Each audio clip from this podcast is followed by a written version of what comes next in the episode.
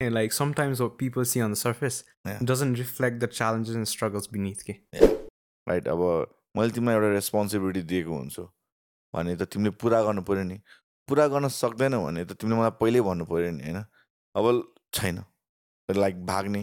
That's not the way you do मैले तिम्रो salary आउने दिनमा म तिमीलाई म भागिदिउँ?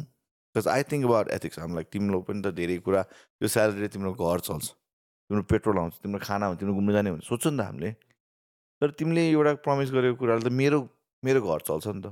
तिमीले त्यो प्रमिस गर्न सकेन भने म कसरी मेरो पेमेन्ट लिने? कसरी मैले तिमीलाई पेमेन्ट दिने? सुट गयो नि त like you were the first person was like भाइ जे गर्नु छ गर हुन्छ नि। जे जस्तो पोस्ट हुनु छ पोस्ट हुन। Cause like a lot of people like come up होइन भाइ यो कुरा नगर त्यो कुरा नगर भन्छ कि like you're the first pip person was like मलाई धेरै मतलबै छैन नि के जे हो त्यही हो अस्ति अस्ति. त्यो ऊ पनि भाइरल भयो नि त्यो के भन्छ बाइकको वाला पनि super bike बाइकवाला people had a lot of opinions on. त्यो किड्सको बारेमा कुरा गरे नि त तपाईँले it is, you know. See, a lot of people are changing. I'll Bakari, I was just messaging in our super bike group. Okay? Uh, like, anyone have bike for sale? Because there's a lot of people who wanna upgrade and be in that community just so that they can be in the middle of the bikers, you know, and like get to connect with them. I have a lot of friends uh, who have brothers in Nepal. अनि त्यहाँबाट उनीहरूले "ओ, मेरो भाइलाई पनि एउटा bike किनिदिनु पऱ्यो यार like I want him to be involve with like this group of people because they're like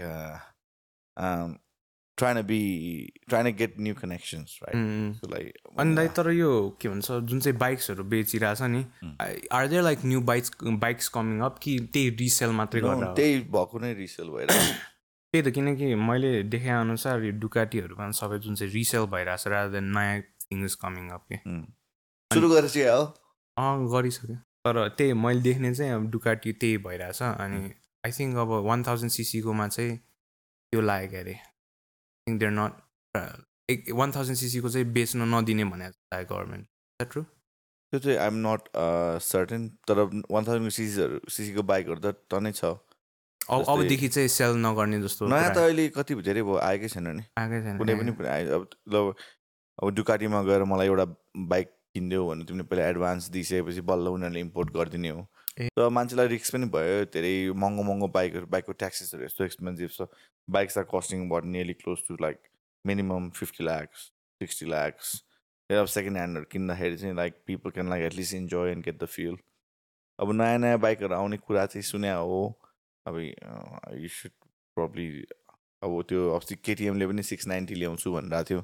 सबै क्यान्सल गर्यो। यामाहरूले केही ल्याएको छैन। होन्डाले पनि केही ल्याएको त्यो पुरानो एमबी अवस्थाको बाइकहरू बाँकी छ। बट लाइक त्यस्तो धेरै त नयाँ बाइकहरू त छैन। आई हेभन सिन एनी त्यो इलेक्ट्रिकवाला चाहिँ आछ अरू त खासै आएको छैन। त्यो पुरानो बाइकहरू रिसेल भएको भइ getting into lot of new owners rotate भइरहेको हुन्छ तर डुकाटीकोलाई नि सेल गर्नलाई गाह्रै हुन्छ जस्तो लाग्छ किनकि अब नाइन अहिले त सबै पहिलाको डिस्कन्टिन्यू गरेर त्यो नाइन हन्ड्रेड सिसीको मात्रै ल्याएको छ नि त. मन्स्टर पनि। किनकि पहिला अब आई थिङ्क सिक्स हन्ड्रेड सिसीदेखि सुरु six nine six six nine सिक्सबाट सुरु भएको। अहिले त्यसलाई सब डिस्कन्टिन्यू गरेर नाइन हन्ड्रेड सिसी ल्याएको छ तर त्यस्तो राम्रो पनि लागेन क्या मलाई चाहिँ डुकाटीको नयाँ। बाइक त राम्रै अभियसली उनीहरूले अब डेभलप गरेर Mm. इन्जिनियरिङको साथ तर। त्यो. मन्स्टरको जुन चाहिँ ओरिजिनल लुक छ नि त्यो फिल त्यो फिल फन्डामेन्टल फिल नै छैन। क्या इट्स जस्ट लाइक त्यो नर्मल एफजेड खालको भाइब। के लाग्छ मलाई चाहिँ। अब मेरो त म त आम अलवेज होन्डाले आनन्द। जहिले पनि धेरै टेन्सन छैन। सर्भिसिङहरू राम्रो सबै कुरा आनन्द। सामान पनि पाउँछ। होन्डाको चाहिँ त्यो राम्रो हो। जापानिज बाइकको अब इटालियन बाइकको छुट्टै फिल हुन्छ। अब मान्छेलाई त्यो टर्क मनपर्ने होइन? पावर अब अलिक अरू किसिमकोले अब एमबीहरू but they have their own functionality अब इलेक्ट्रोनिक्समा भन स्पिडमा भन अब ट्र्याक्सन कन्ट्रोलदेखि दुनियाँ हुन्छ। But Japanese bikes is just Japanese bikes is easy to run no need to much you think about Benelli? It's it's got its own class होइन आफ्नै धुनमा चलिरहेको छ बेनेलीको छ नि थ्री हन्ड्रेड सिसीदेखि नै मान्छेहरूलाई एकदमै त्यो फिल दिने साउन्डहरू एकदम राम्रो आउने। थ्री हन्ड्रेड सिसीमा सबभन्दा राम्रो साउन्ड साउन्ड आउने त बाइक बेनेली नै होला नि। त्यसको पनि आफ्नै मार्केट छ सबैको आफ्नै मार्केट छ। अब कुनै एउटा नयाँ ब्रान्डले एउटा ब्रान्डलाई ओभरटेक गर्नुभन्दा पनि अफकोर्स एउटा एउटा ब्रान्डको मेजोरिटी त हुन्छ। अब त्यो फर इक्जाम्पल लाइक क्लबहरू त धेरै छ नि। एलओडीको मेजोरिटी त हुन्छ तर प्लान बी सुगर अब कर्म सबैको उनीहरूको आफ्नै क्राउडहरू कुनैले कुनैलाई त्यो बन्द गर्ने त होइन नि। It's just the healthy competition आफ्नो ठाउँमा। LOD is a very big club अब एलओडीसँग टक्कर गर्नलाई अब भोल्केनो आउला। या अब डेजाबु आउला होइन अब हाम्रो प्लान बी कर्म हाम्रो किसिमको चलिरहेको छ त्यसपछि टर्टल भन्ने टर्टलहरू छुट्टै आफ्नो चलिरहेको छ फायर क्लब कति वर्षदेखि चलिरहेको छ they doing their own thing so everything is running in their own sector त्यस्तै गरेर बाइक पनि बेनेली भने जस्तै बेनेलीको आफ्नै एउटा सेक्टर छ। के अरे होन्डाको आफ्नै सेक्टर छ। डुकाटी मन पराउनेलाई डुकाटी बाइक अरू बाइकै मन पर्दैन। हिजो म छितिसको डुकाटी चलाइरहेको थिएँ I saw your story. Uh. Shit. That's So the like bike. I would want to formally start this podcast and I mean Mm. first of all I would like thank you, you know, because Tapai, you were like one of the first guests to yep. actually come in my podcast Yeah, yeah. one year back, I know. On this but because a lot of people had any like ma आउँदिन खालको ghost गर्ने but you were Yeah. like the person जसले गर्दाखेरि चाहिँ I got all the other guests as well, okay? yeah, yeah. Because Because तपाईँले we all तपाईँ- have to start somewhere, right? somewhere somewhere You gotta yeah. like give an opportunity. अँ, So माथि अब I enjoy it like तिमीसँग गफ गर्न रमाइलो होइन वान इयर पनि भयो अब नयाँ नयाँ कुराहरू पनि भयो like. Let's recap and Yeah, like a lot to- of things happen in this year. yeah, yeah Yeah. a lot of crazy things happened this year So फर्स्टकै कुरा गर्दा like so sugar is shifting होइन म ठ्याक्कै I wanted to get into the punch line होइन yeah But sugar is starting अनि नयाँ ठाउँमा shift भइरहेछ so like what what was the reason like त्यो sugar shift भएको चाहिँ Okay, so clubbing industry चाहिँ कस्तो छ भनेपछि always evolving, it's always changing, right? So there's a lot of clubs opening uh, here and there, but a club is not just meant to be a closed room with some lights and music. It's supposed to be some kind of an experience, right? त्यो कुराले चाहिँ मलाई चाहिँ सुगरमा चाहिँ अलिकति experience चाहिँ एउटा दिने इच्छा थियो ठ्याक्क त्यो सोचिरहेको थियो अलिकति ठु ठुलो गर्ने कि भन्ने सोचाइ आइरहेको थियो त्यति बेलामा ठ्याक्कै हाम्रो घरपेटीको पनि अलिकति इस्युजहरू उसलाई अँ, थियो भनौँ न he wanted like to do something with the place so त्यसमा पनि हामीले अब के भन्ने कुरा भएन so we found a better alternative very close by to us so it's shifting to very to Chaksibari Mark just nearby. That street is gonna be the most amazing street in Tamil in the coming couple of years. So upgrade पनि एउटा गर्ने मान्छेहरूलाई hip hop मनपर्ने मान्छेहरू धेरै छ नेपालमा। पहिला हामीले क्लब खोल्न अगाडि हिपहपको एउटा क्राउड छैन भनेर भन्थ्यो नि। जुन जुन that perspective is different now हिपहपको क्लब क्राउड छ र हिपहपको स्पेन्डिङ क्राउड छ र हिपहपको एकदम हाई एन्ड क्राउड छ। त्यो क्राउडमा अब अ, सुगरमा चाहिँ सबैजनाले एकदम यङ मान्छेहरू धेरै आउँछ। अन्त but now the Sugar that we created has a lot of different areas where the young people and the older generation above yeah adults can like have their own space to party as well enjoying the music. हामी त अब hip hop strictly नै गरिरहेछौँ कतिजना मान्छेले आएर ए हिन्दी गाना बजाइदेऊ नेपाली गाना बजाइदेऊ न भन्दाखेरि पनि like we try and tell them that it's a hip hop club तिमीहरू यति धेरै हामीसँग Karma club next door plan B छ नेक्स्ट डोर त्यहाँ सबै ठाउँमा मिक्सचर of music बजाउँछ तर we are hip want to play hip hop. We want that crowd to come to us you know. So त्यो हाम्रो हाम्रो क्लबमा आउने मान्छेहरूको सह नै डिफ्रेन्ट हुन्छ इट्स नट लाइक त्यही मान्छे तिमी अरू क्लबमा देख्दाखेरि डिफ्रेन्ट हुन्छ र त्यही मान्छे सुगरमा आउँदाखेरि डिफ्रेन्ट हुन्छ नि। That's an experience for them तपाईँले I think you started as well like हुन्छ नि म हिपहप कल्चर नै त्यसलाई क्यारी गरेर I think when you had like a dinner तपाईँले जुन चाहिँ स्टोरी भन्नुभयो नि। I think you started off with नि म हिपहपमै केही गर्छु भनेर. त्यो क्लबलाई नि लाइक इस्टाब्लिस गरेको हो त्यो? भन्दा पनि आई थिङ्क हिपहपमा त म अब एकदम हिपहप मान्छे पनि होइन like I listen to hip hop it's in my blood summer because I been like dancing and all that बच्चैदेखि अस्ट्रेलियाको पनि कुराहरू हिपहप मनपर्ने साथीहरू पनि त्यस्तै भएर इन्फ्लुएन्स चाहिँ हो तर नेपालमा चाहिँ लाइक आई सेड एउटा निड भनौँ न एउटा डिफ्रेन्ट त गर्नु पऱ्यो अब एउटै क्लबमा बजाएर अब कतिजनालाई त्यो पार्टी पारेर नचा जस्तो गरी नचाउने होइन। अलिकति हिपहप एउटा थिममा लगेर चाहिँ त्यसलाई डेभलप गरौँ भन्ने चाहिँ मेरो इन्टेन्सन थियो। I wanted to do little bit more so now अहिले हिपहपसँग रिलेटेड म अरू अरू कुरा पनि गर्न एक्सपेरिमेन्ट गरिरहेको छु। कतिवटा गरेर फेल खान्छ तर कुनै कुनै चाहिँ राम्रो पनि हुन्छ। सो अस्ति नै हामीले त्यो झोले छ नि Jhole. Jhole like they Astro Boys भन्ने ग्रुप छ उनीहरूको दे डिड डान्स ब्यारो इट वाज भेरी गुड अब आर्टिस्टहरू ल्याएर गरि नै रह हुन्छौँ। जस्तै वी ट्राइन टु मैले दिमागमा आइरहेको थट्सहरूमा चाहिँ trying tie up with like certain एम्बेसिजहरू उनीहरूसँग अब ग्रफिटी ग्रफिटीको क्याम्पेन्सहरू गरेर अलिकति त्यस्तो त्यस्तो टाइपको कुराहरू चाहिँ इनबिल्ड गर्छु अब सुगरमा द्याट्स द्याट्स द प्लान पहिलाभन्दा कति ठुलो छ त? धेरै ठुलो छ। धेरै ठुलो छ। So the place is extra. So we have uh, when you we enter, we have a room called the other room. So mm, that's it, underground. You can do you can have a different kind of uh, music to it. You have like uh, dance hall, Afro trap trap room. So it's like sugar को part अर्को room जस्तो छ कि त्यहाँ चाहिँ तिम्रो hundred people Max अट्ने त्यो चाहिँ एकदमै क्लोज ग्रुप अफ पार्टी गर्न मन लाग्यो भने गर्न मिल्ने खालको ठाउँ छ। त्यहाँ चाहिँ डिफ्रेन्ट डिफ्रेन्ट म्युजिक बज्छ। त्यो सुगर त अब दुई तल्लाको छ। So you have the dance floor with similar setup अब हाम्रो मेन जुन थिम छ नि त्यो त त्यही राखेर नै मान्छेले आएर ए सेम सुगर जस्तो रहेछ। सुगर सुगर जस्तै हुनु पऱ्यो भन्ने हामीले त्यसरी नै राख्यो you can see massive screens अब हामीले लेजर्सहरू राखेर अलिकति अपग्रेड चाहिँ अभियसली छ। त्यहाँबाट you have on level one you have a VVIP area private you can only enter there with certain bands त्यो चाहिँ अलिकति अब प्राइभेट बस्ने मान्छेहरूलाई we have bigger like VVIP tables अनि त्यसको अनि त्यसबाट अलिकति माथि गएपछि you have a rooftop Carter the Carter is also upgraded you know so you have a smoking area छुट्टै एन्ड यु हेभ यो internal lounge and restaurant with the cocktails area त्यो पनि same same to same so मान्छेले सोध्छ कि अब Carter भएपछि जुन कार्टर हो त्यही नै त हुनु पऱ्यो नि। के चेन्ज रहन्छ भने त्यस्तै नै देख्नु पऱ्यो भन्ने मेरो हाम्रो चाहना हो कि। सुगरलाई सुगर जस्तो भएन भने त त्यो सुगरै भएन नि। त्यो त तिम्रो सल्ट होला। होइन? अनि like I was like the I think तपाईँले तपाईँहरूसँगै गएर मैले फर्स्ट टाइम कार्टर देखाएको थिएँ। Before it was open to the public I think I was very grateful that you showed me oh. Carter like हुन्छ नि त्यति बेला लाइक इट वाज फर्स्ट फर्स्टमा अनि त्यसपछि it was a new style of bar भनौँ न। जुन. चाहिँ तपाईँको पडकास्टमा भन्नुभयो नि you wanted to open this भनेर. अनि आई कुड सी द्याट ओ एनजे दाइले यस्तो भनेको थियो। नाउ इट्स इट्स देयर खालको। त्यो कन्सेप्टहरू त अब एज अ टिम हामी सबैको it came out to be very nice मलाई चाहिँ एकदमै मनपर्छ Carter very enclose private relax होइन त्यो त्यो एरिया पहिलाको सुगर एरिया चाहिँ तपाईँहरूले कम्प्लिटली छोड्न लाग्यो? सुगरको एरिया त we we already Left it Eh. We already clear out the whole space and the building is for sale any one buy it I heard it's only going for 85 crores. If you got that cash lying around, grab that spot.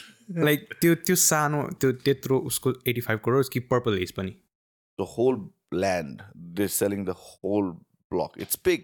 चोखै Okay, it's a big building, man. So like त्यो कार्टरदेखि All the way to the back.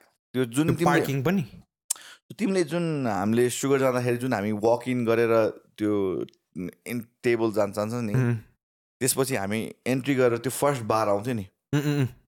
Purple has त्यहाँसम्म मात्रै हो खासमा के? त्यसको पछाडिको छुट्टै पछाडिको जग्गा हो। So it's very very big actually त्यो लेन्थ वाइज त्यो हामीले स्पेसहरू एकदमै खाली छोडेर मान्छेहरूलाई हिँड्दाखेरि इन एन्ड आउटहरू मिलोस् भनेर हामीले स्पेस खाली छोड। त्यही ठाउँको रेन्ट मात्रै अब भनौँ न। सात आठ लाख रुपियाँ त त्यति त्यो खाली स्पेसको मात्रै दिन्थ्यो। So like the the Sugar actually starts only from the door right त्यहाँदेखि त्यो त पर्पल हेजको एन्डिङ हो क्या। सो त्यत्रो ठुलो ठाउँ छ खासै भन्ने हो अँ. So I heard like uh, they're gonna change up the space. I mean, maybe they'll sell the space when you if the the building if they have a buyer. अनि अहिलेको लागि चाहिँ मेबी पार्किङ सार्किङ बन्छ होला कि केही बन्छ अनि even even Purple Haze is I don't know about that I can't really comment. उनीहरूको के डिल छ I have no idea but Purple is they have just recently renovated as well so I'm sure they've got some kind of deal with with the land owner केही होला? I am not too sure त्यहाँ के हुन्छ। अनि जुन चाहिँ तपाईँले अब नयाँ खोल्नुहुन्छ नि त so like what are you excited for the most in त्यो सुगरको सेगमेन्ट म त यहाँ सुगर दुई महिना एक महिना दिन नभएको यस्तो बोर भइरहेको छ मेरो त अब I wake up and I'm like सुगरको बारेमा कुराहरू गरिरहेको हुन्छ। या सुगरमा के भयो? Saturday Friday Saturday Sunday Monday त्यसमै बित्छ भनौँ न। त्यसपछि हिसाब सिसाब हेऱ्यो वेनेसडे आइसक्छ। लाइक सुगर त मेरो एभ्रिडे अहिले त के गर्ने? बोरिङ जस्तो हुने कि? मैले देखिरहेको. थिएँ तपाईँ I think you're going other clubs as well Sugar नभएर। अँ मिस हुने कि? आफ्नो सुगरमा रमाइलो आफ्नो छुट्टै रमाइलो हुन्छ। पहिला पनि जान्थेँ तर लाइक अहिले त अब छैन। कर्म गयो अस्ति रमाइलो गऱ्यो। इट्स फन कहिलेकाहीँ जाँदाखेरि बुढले नि किसिस गर्दैन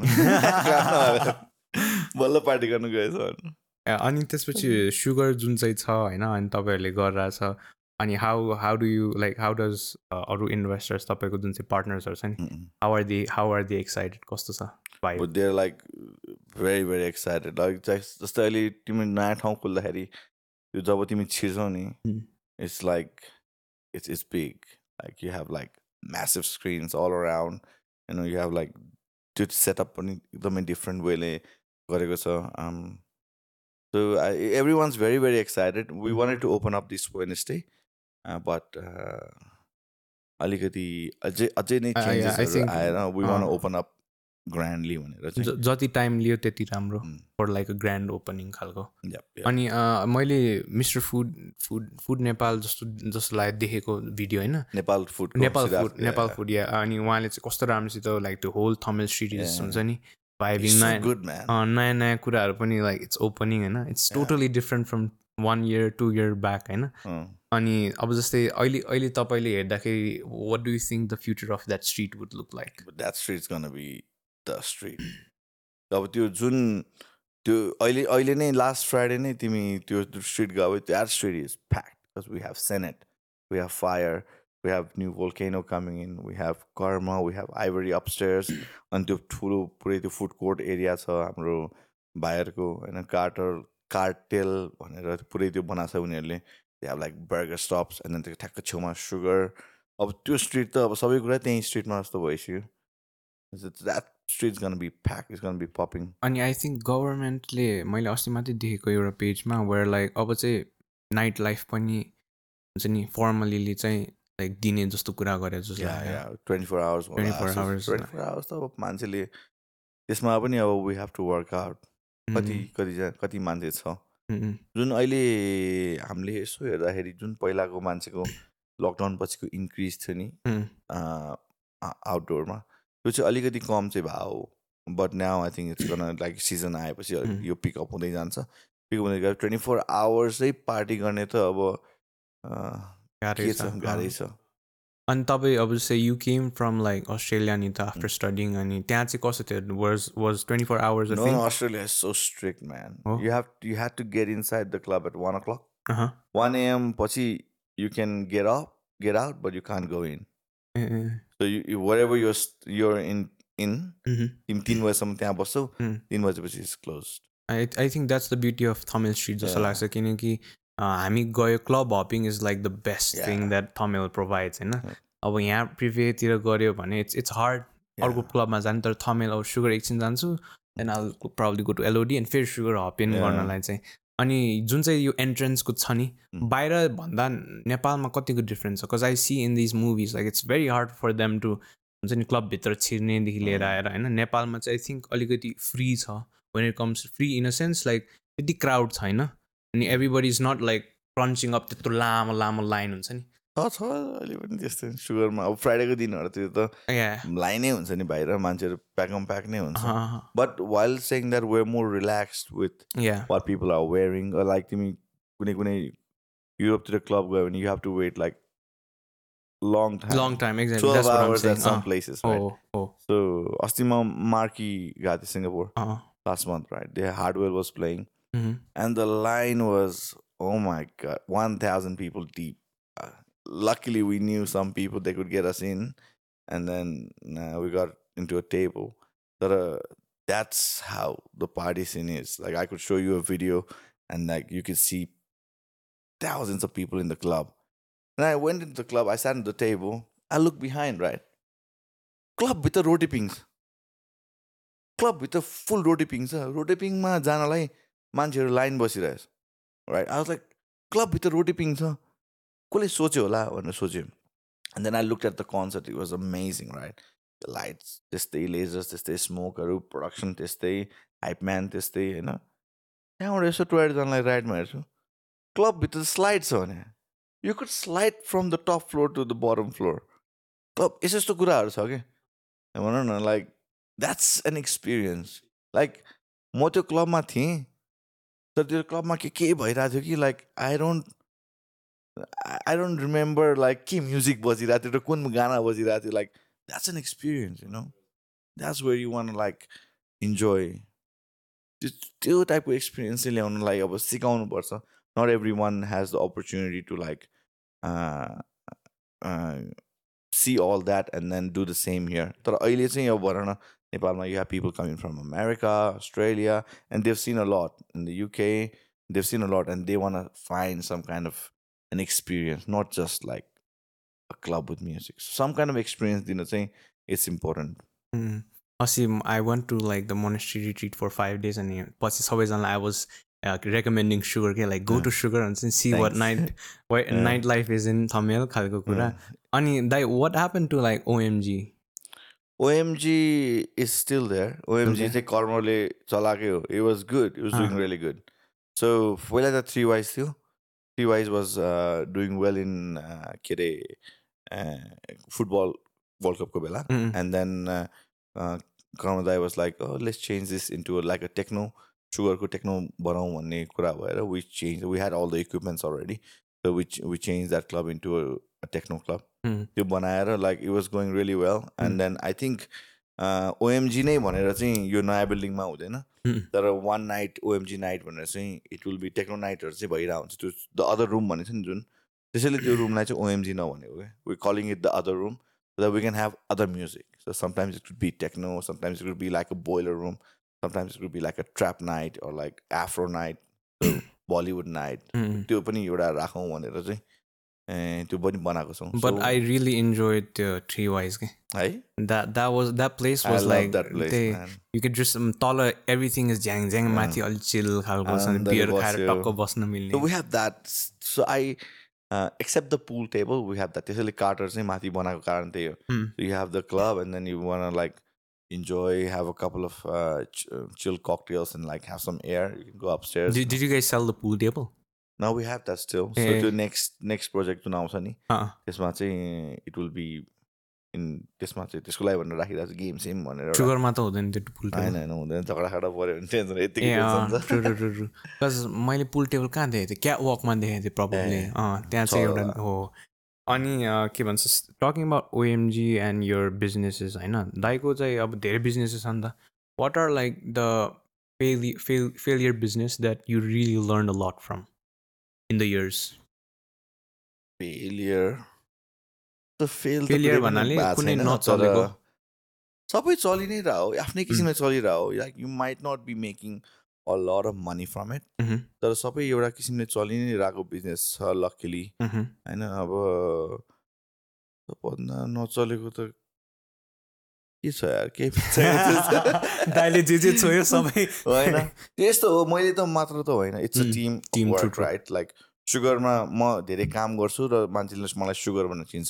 बट अफकोर्स कर्म दाईको ठुलो हात हुन्छ। हजुर। कर्म वाङ्गेलको ठुलो हात छ रितेशको ठुलो हात छ। So we all are working to make that place मैले तिमीलाई लास्ट टाइम पनि भन्दै it's team work you can do it all alone right so सबैको हेल्पले नै सुगर हुने म देख्ने because I am there a lot अब दाई आफ्नो आफ्नो ठाउँमा हुनुहुन्छ। कर्म र रितेशहरूले अब अँ, डेला सोल केसिसहरू हेरिरहेछ।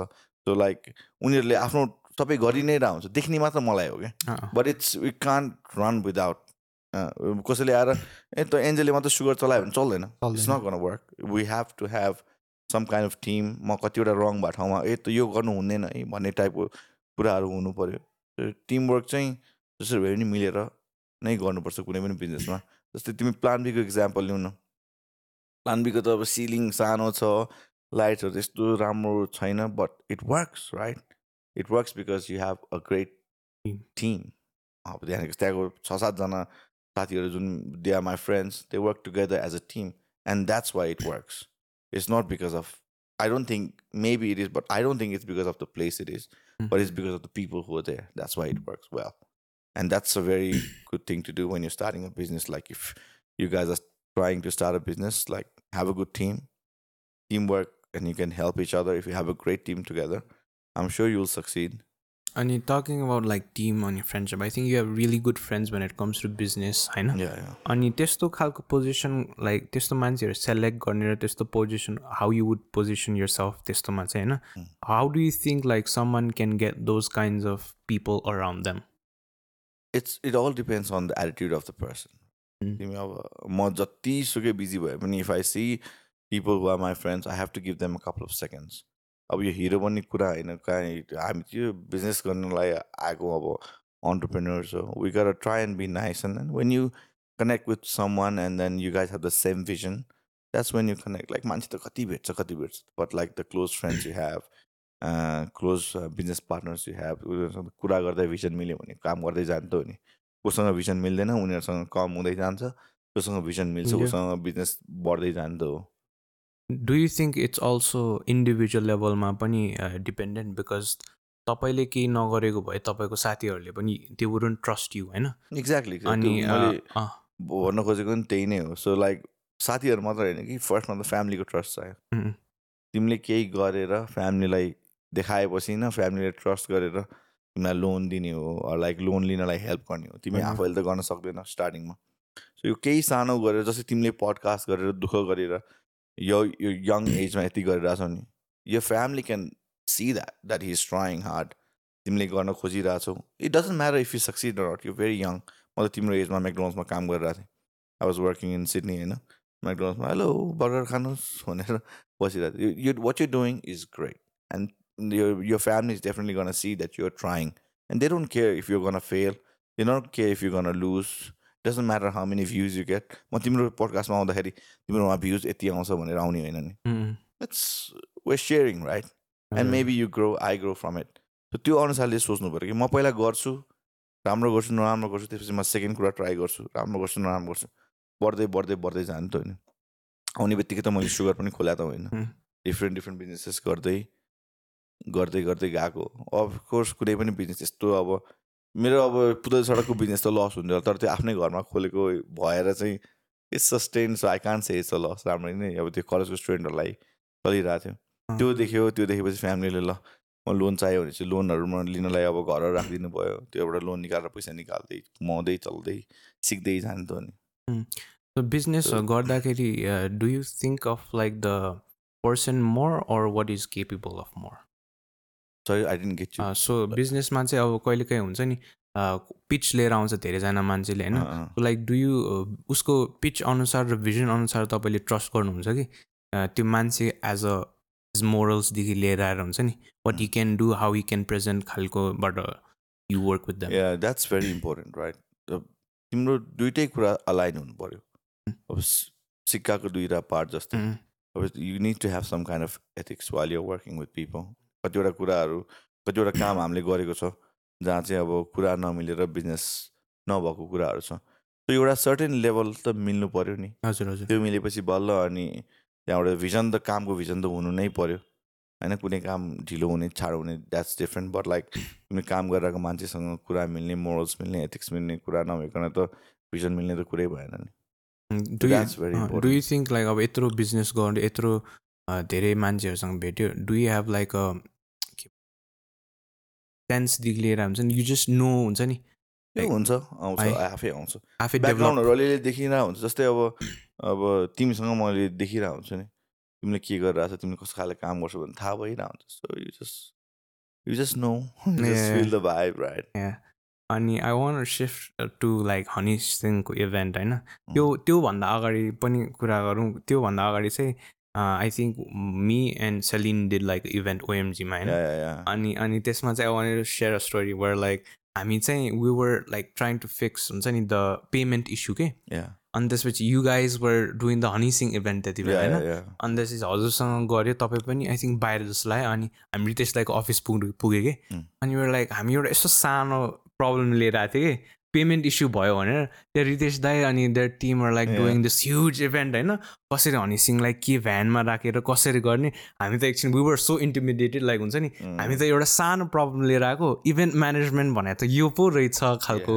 वी फेल्ट इट के? Event management is so hard so hard man I props Ritesh म त अब एकदम रितेशको छायामा बसेर मात्रै गर्छु। It's so hard you know like so much things you got to deal with the Mm. government, the police, the security Mhm. of the transport of mm, transport and logistics. Like यति धेरै इस्युजहरू छ त्यहाँबाट यहाँको ground work त छुट्टै नै छ त्यसपछि. Marketing. It's like I my wife use to complain like Honey सिंहको जुन इभेन्ट थियो नि त्यो तिन महिना. कति घुरेको राति भन्थ्यो क्या किनकि लाइक त्यो it's so much we use to be in the office कर्मनन्दको अफिसमा त्यो like three AM just like event हुन लागिसक्यो सामान हिँड्या छैन इन्डियादेखि। Like oh like oh my God कहाँ सोध्नु सक्छ? अहिले टिकटको अब टिकट बिग्या कति स्पोन्सर्सको इस्यु यताउता अब it's it's hard work and so. Think like start of small अब अँ। रिदेशको त लङ टाइम स्किल्स कति वर्षदेखि गरिरहेछ नि? उसलाई एक्सपिरियन्स छ कतिवटा कुरामा। मलाई पनि एक्सपिरियन्स छ तर उसको लेभलको त छैन। तर लर्न गर्दै गर्दै चाहिँ यसमा धेरै कुराहरू चाहिँ तिमीले प्रि सिकिरहनुपर्छ think I learned a lot from you that day, Mm. na? Because पहिला हाम so grateful that you gave us that uh, the opportunity to like host a Mm, event in OMG. Because कति धेरै कुरा जुन चाहिँ मैले पहिलाको पडकास्टमा बोलेँ नि Mm. I was just trying to understand you. तर त्यो दिन चाहिँ कस्तो भयो भने like I was also getting like हुन्छ नि फिफ्टी सिक्सटी कल्स हुन्छ नि त्यो दिन लाइक मान्छेहरू भेट्नु पर्यो अनि I I could just see you there हुन्छ नि. तपाईँ तिन साढे तिन बजेसम्म थियो and I was like damn this is so hectic. हुन्छ नि यति धेरै मान्छेहरू? मान्छेहरू आयो अनि you have to also be like uh hi hello गर्नु पर्यो Mm. अनि लाइक इभन दो टायर्ड छ you Mm. Still have to put a smile and be like के छ Yeah. ब्रो कस्तो छ And you gotta do that every day. Every day. Right? Every Robin day. हेर्न एलोडीमा अँ, You see his energy. Yeah, oh, yeah. Shit, man. That guy is crazy. And I, like, हामी त अझै सानो स्केलमा गर्छ भनौँ न अँ। तर गर्नु पर्यो नि that's that's our bread and butter अनि अनएक्सपेक्टेड. कुराहरू पनि हुँदो रहेछ बिकज त्यति बेला आई थिङ्क डलरमा एकजनाले तिर्न आयो Mm. अनि we didn't have the facility so त्यो एउटा अनएक्सपेक्टेड कुरा भयो हामीलाई जहिले. कहिले नि सिकेको छैन अनि I was so tired I want home अनि आई वाज सो टायर्ड अनि I I saw you there like थ्रीसम्म अनि आई स्ल्याप अनि भोलि बिहान एक बजे उठेर तपाईँको स्टोरी हेर्दाखेरि you're already on the bike ride अनि I was like no way no way anti दाई हामीसँगै थियो भेग्दाईसँग थियो अनि नाउ आठ बजेदेखि is is is there is in the. Bike ride so त्यो दिन चाहिँ like the respect for you like I was like oh damn यस्तो चाहिँ नसकिने रहेछ। होइन? त्यो- त्यसैले मैले भन्छु नि you do what you do यो प्यासन हो. कुनै काम हो कसरी टाइम म्यानेजमेन्ट गर्ने त. टाइम म्यानेजमेन्ट त मेरो खत्रै छ। Oh. सबैले मलाई भनिरहन्छ अल द टाइम कसरी गर्छु यो? कसरी यहाँ पुग्यो भनेर। गर्ने कुराहरू गर्दै गर्नु पऱ्यो होइन? You gotta be you can't be everywhere at the same time but you can manage your time correctly. If you do that well. Will do good अनि त्यो त्यो बेला पनि मैले के चाहिँ रियलाइज गरेँ भने एन्ट्रीको कतिको गाह्रो हुँदो रहेछ। एभ्रिबडी इज कलिङ अप अनि आई आई आई तपाईँले भने कि like I just put off my phone अनि I just go with the flow and I could see okay Angel दाइले के गर्दो रहेछ त्यो दिन। Because lot of people were calling me अब टिकटबाट मात्रै हामीलाई पैसा आउने हो नि त।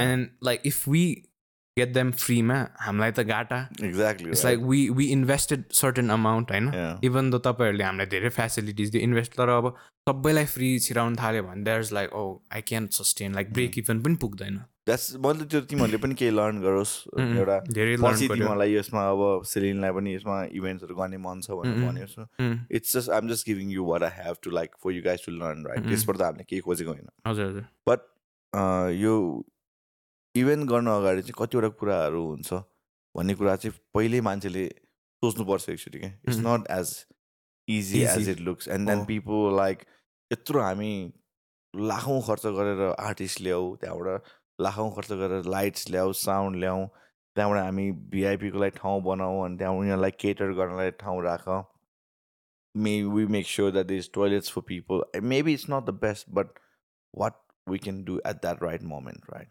sound production हामीले गऱ्यो त्यत्रो ठुलो भनेर हनी सिंहको लागि probably one the biggest production ever in in Nepal Nepal. Nepal त्यहाँबाट टोइलेट्स त्यत्रो ठुलो। मेबी इट्स नट अब तपाईँको लागि युनियन्स ल्याउनु त सक्दैन।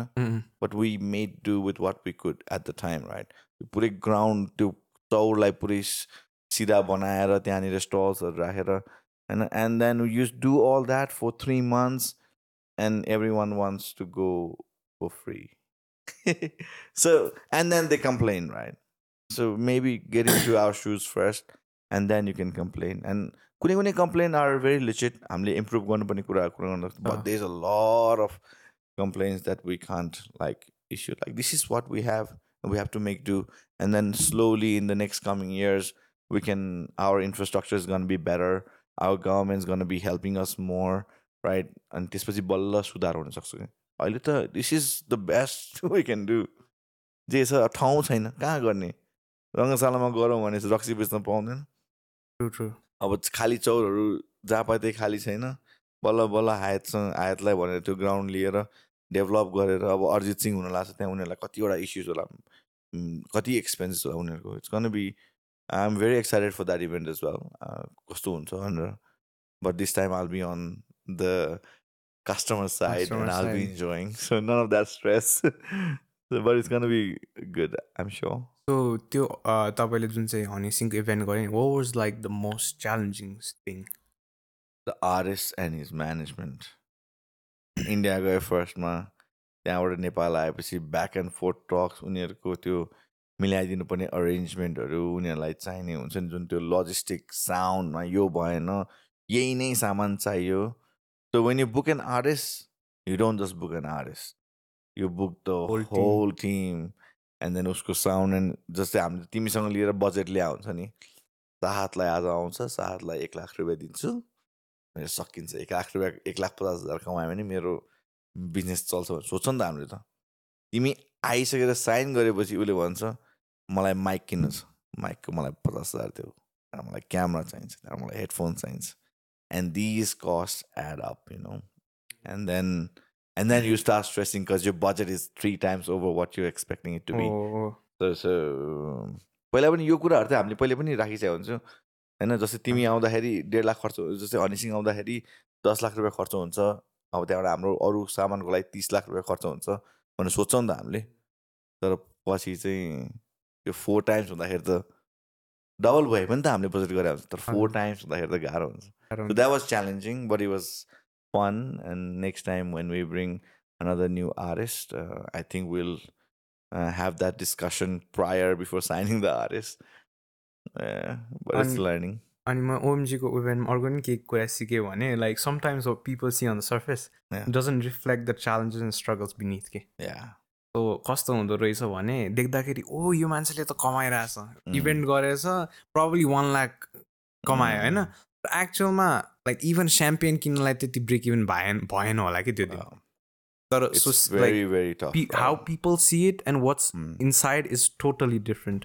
Like, could you relate that with Honey Singh? Yeah, Probably. yeah, same thing, same thing in Hanising as well. Like भनौँ न हामीले यत्रो इभेन्ट गर्दाखेरि जुन मान्छेले अब आठ हजारजना मान्छे थियो आठ हजारजना मान्छे त्यो ठाउँमा we were more than happy to care but तर आठ हजारजना आउँदाखेरि पनि कस्ट म्याचअप गर्न गाह्रो हुन्छ कि Mm. Right they might see like ओ यसको इभेन्ट गऱ्यो यसले त बवाल कमायो होला Mm. तर त्यो त छैन नि त case it's hard So we learned from it, right? We did events in Holi as Team Unify.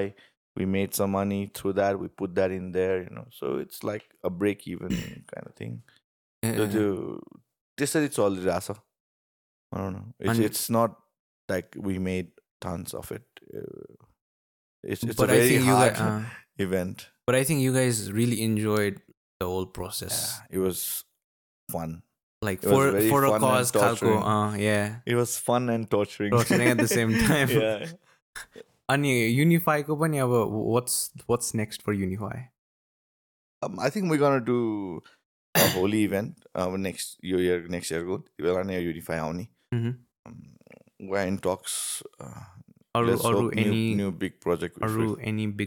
now. The I don't think uh, it's the right time. Also, Mhm. अहिले ठुलो इभेन्ट गर्नलाई I think यो जुन अमेरिकाको रिसेसनहरू छ यो वारहरू भइरहेको छ अहिले फेरि इजरायलको वार सुरु भयो I think this is a time for us to like just do our doing chill down lil bit अनि त्यसपछि पछि अलिकति यो मार्केटहरू जब राम्रो हुँदै जान्छ then we can like think of because I really wanted to try and bring Nelly here that's one of my goal थियो भनौँ न ल्याउनलाई कुरा पनि गरेर आएको थिएँ।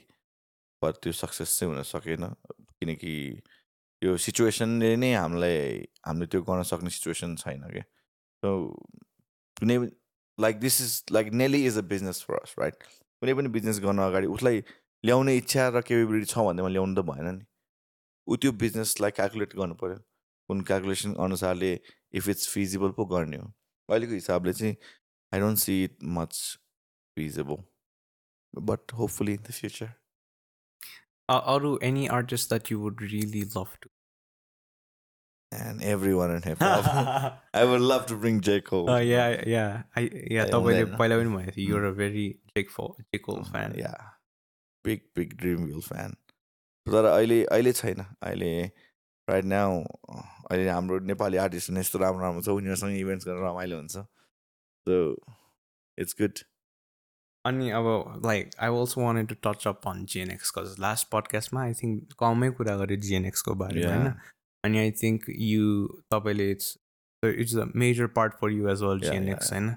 अनि tell me about GNX a bit JNX is a marketing firm. We look after uh, mostly small to medium businesses. Mm. Um, me and my partner Gorup is there. Uh, we're both, we were both a bit tied up with our work, and then we had a CEO um, who was looking after the whole company, but recently she has shifted to do something on her own. So I'm looking back into the company right now. Um, we have a lot of clients we're, uh, we are who we are working with and um, I think it's gonna reach uh, bigger heights this year. I'm doing a complete. Uh, I just recently did a complete restructuring of the um, brand as well. So we're changing a lot of things. We're going from moving from traditional marketing to more, uh, more more digital and more uh, Gen X marketing right now. So we're getting our clients as well to move away from traditional marketing. So we're doing something more differently, Aile Let's see how that turns out this year. Um, Aile, I just came from a meeting from one of my clients, uh, Naturo Earth, and and they're a very organic team. I just had a two-hour meeting with them, and they're very positive about it as well. So it's good. अनि जिएनएक्सको अब because I have heard है this is what I have heard that marketing firms make a lot of money भन्ने चाहिँ सुने हो होइन Mm. what do you what do you Like having a marketing firm what do you think about it? अब गर्नेहरूको एकदम राम्रै छ। अ, हामी चाहिँ अलिकति सानो भएको हुनाले we don't look after a lot of clients right we look after mainly मेरो बिजनेसेसहरू सबैको मार्केटिङ हेर्छु। त्यहाँबाट अरू आठ दसवटा क्लायन्ट बाहेक धेरै हामीले हेर्दैनौँ। So in terms of monetary wise we I don't look at it the way it's more like helping the small businesses do a little bit of branding and rise and त्यहाँबाट आफ्नै प्रडक्टहरू आफ्नो आफ्नै होटल्सहरू आफ्नै क्लब्सहरूको marketing गर्नलाई चाहिँ it's more like a whole ecosystem going on त्यसमै घुमिरहेछ भनौँ न would you one. see gnx also like uh, hiring remote people having like remote jobs for gnx हामीले ट्राई गरे हो Huh. But it's really hard because the clients that we have right now the the big clients not a lot but big clients and they're very thorough. So we need to have like team interactions every day so that we can understand the client's need right? So we have to be in the office. So remote working for for gnx not for other marketing firms but for gnx is a bit hard. So we- so we're hiring everyone from the valley to be in the office mostly uh, as a brand right now if i come to gnx is gnx affordable for small brands very affordable. We start from thirty five thousand per month, right? And if and even if that's a big budget for you, we can do like tailored, uh, smaller designs and smaller ad campaigns for you guys. So it is definitely affordable. I think we're probably the cheapest in the market in that way of with what we offer. Mhm. So it's definitely affordable. I've also heard that individuals can come to your GNX to get their por- portfolio done. Yeah. Doctors. Yeah, yeah. Could you tell? How'd you hear about that? about- yeah, I have friends there. So Yeah, yeah. yeah, yeah. okay yeah so we're looking after uh people's portfolio as well if you could you could be a model you could be like a professional uh doctor uh, you could specialize in some kind of uh, uh clinic or like you you could be a chiropractor so like if you want to grow who you are as a person. You want people to understand what you do, what you can provide to them. Then we're doing like um, a profile based uh, marketing for them. Even like uh, when you're like, do you also help them grow as like a social media persona? Mm, Or त्यस्तो it- त गरेको छैन not for like we work with doctors and doctors mainly Mhm. Because कस्तो हुन्छ भने चाहिँ नेपालमा चाहिँ we have very limited amount of specialize doctors right we have one doctor I don't know if I can say her name, but like she specializes in anti-aging and uh, healthy living. So त्यसमा त मान्छेले त नेपालको मान्छे धेरैजना त छैन त्यसमा केयर गर्ने So like she's very good at what she does. So we're trying to like uh, work on that and see how people are gonna react to what she does. So yeah. Uh, I was talking about like a lot of businesses. I know you have a lot of businesses, and then especially club. I know. Mm. So how has your health been the whole past year? Yeah, that's you could see me. You could see me, right? अलिकति गाह्रो छ. So this year, um, I'm trying to focus more, a little bit more on health. अलिकति health पनि sleepless भएर अलिकति त्यो चाहिँ भइरहेछ. Hmm. Definitely takes a toll on your body. अलिकति केयरफुल चाहिँ हुनुपर्छ। जिम सिम स्टार्ट गरेर अलिकति फिटनेस चाहिँ जानै पर्ने भएको छ यो यो वर्ष। Is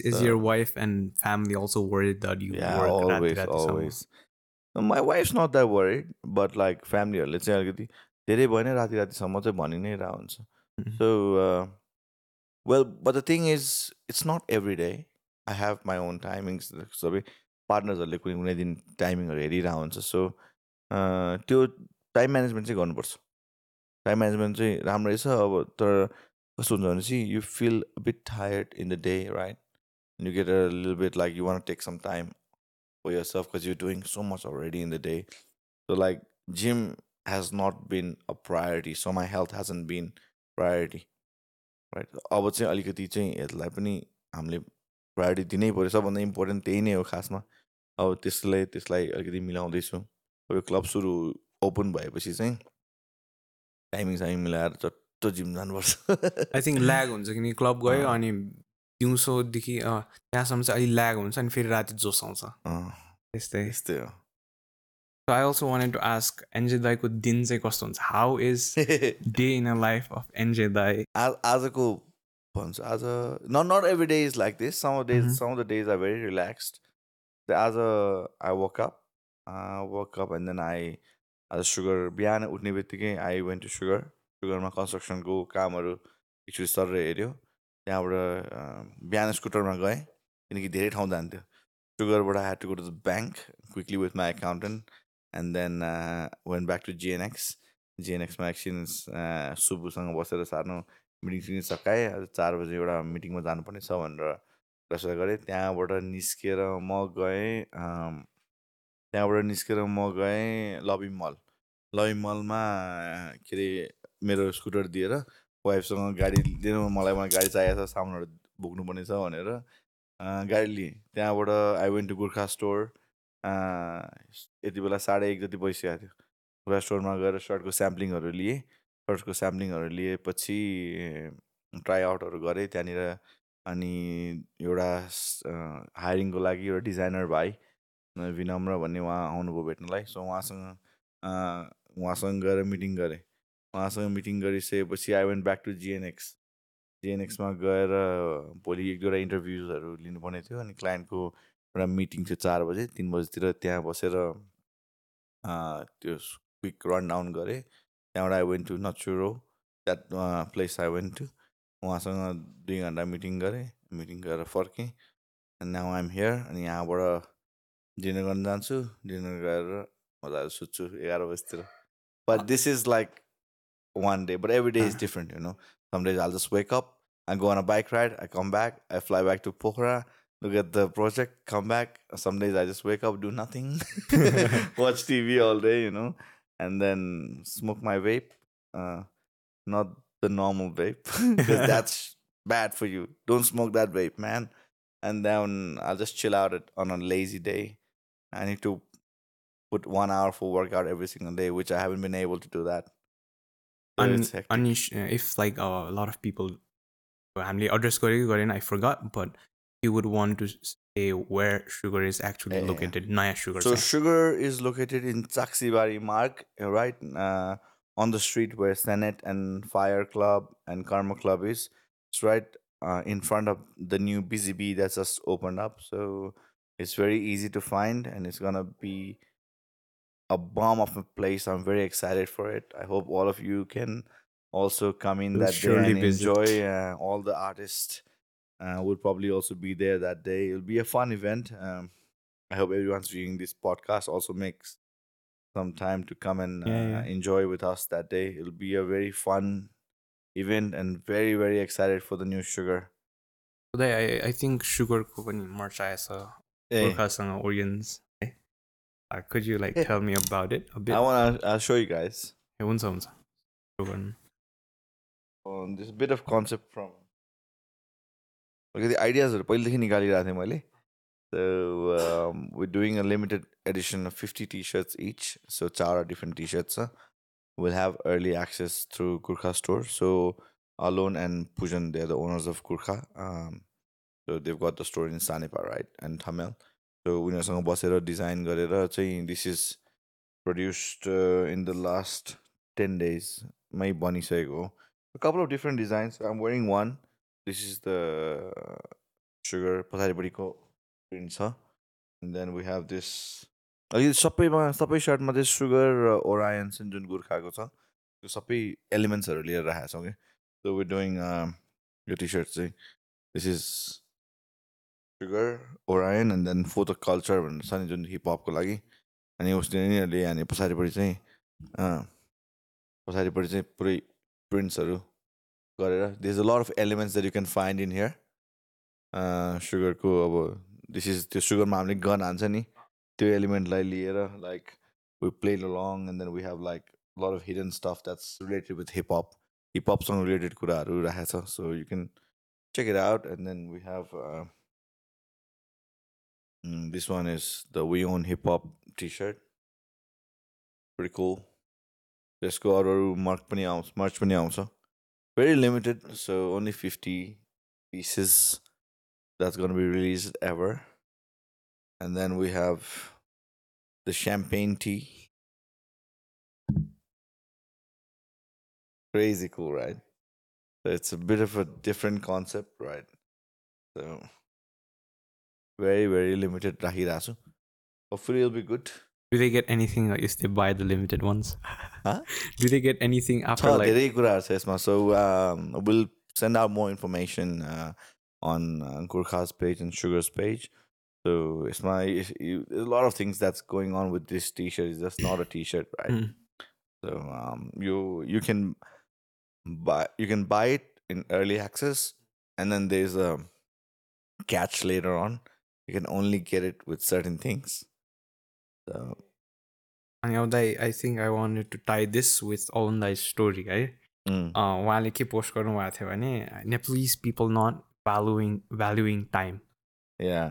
So could you time भन्दा पनि पिपल नट टेकिङ रेस्पोन्सिबिलिटिजमा चाहिँ उसको फ्रस्ट्रेसन आएको होला like some people promise you they're gonna get it get this done that done right? So certain time हुन्छ।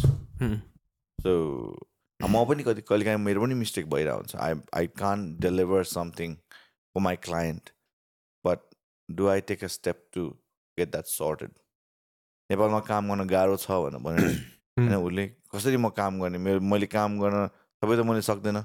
मैले सर्टेन कुरा डिजाइनर्सको भरमा दिएको हुन्छु। सर्टेन कुरा सिइओको भरमा दिएको हुन्छु।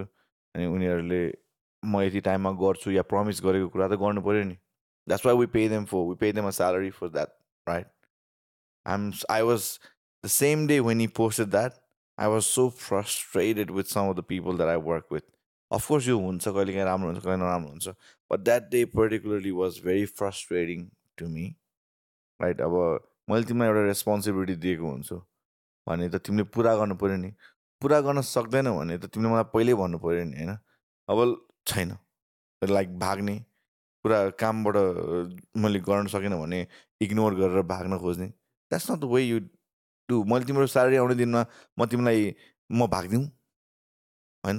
Does that make sense because I think about ethics um like तिम्रो पनि त धेरै कुरा यो स्यालेरीले तिम्रो घर चल्छ तिम्रो पेट्रोल आउँछ तिम्रो खाना हुन्छ तिम्रो घुम्नु जाने हुन्छ। सोध्छ नि त हामीले। तर तिमीले एउटा प्रमिस गरेको कुराले त मेरो मेरो घर चल्छ नि त. तिमीले त्यो प्रमिस गर्न सकेन भने म कसरी मेरो पेमेन्ट लिने कसरी मैले तिमीलाई पेमेन्ट दिने you gotta understand you gotta have some kind responsibility right DJ छ अरे सपोज डिजेले आएर अब डिजे गर्छु म भनेर मात्र त भएन। उसले त डिजे गर्न सक्नु पऱ्यो नि। युएसबी राखेर गाना बजाएर त भएन नि। रेस्पोन्सिबिलिटी त लिनु पऱ्यो गानामा केही प्रब्लम आयो भने कसरी फिक्स गर्ने रेस्पोन्सिबिलिटी लिनु पऱ्यो क्लाइन्टलाई मैले यो पुरा पुरा गर्छु भनेर भनेपछि क्लाइन्टलाई पुरा त गर्न सक्नु पऱ्यो त्यो नभएपछि चाहिँ म फ्रस्ट्रेटेड भएको थिएँ त्यति बेला so Mm.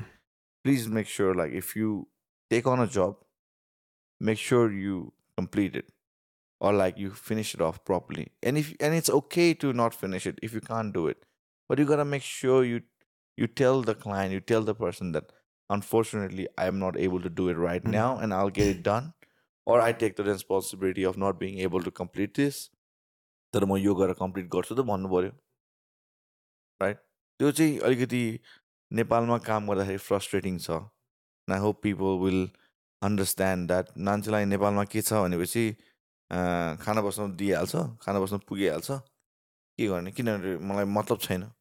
इफ द्याट्स यो attitude way how far you gonna go in life right you gotta at least be responsible for whatever job you doing right now man I, I see you as like a really jolly person होइन जोसँग पनि राम्रोसित बोल्ने you're not like the हुन्छ नि एकदम rude खालको person Mm. you're very jolly होइन अनि taking that into like business साइडमा होइन अब does it ever happen like कि गरिरहेछ होइन राम्रो मुखले भनिरहेछ तर people take that for granted and then you don't like it or are you straight forward No, I'm खालको? very straightforward. Like Mhm.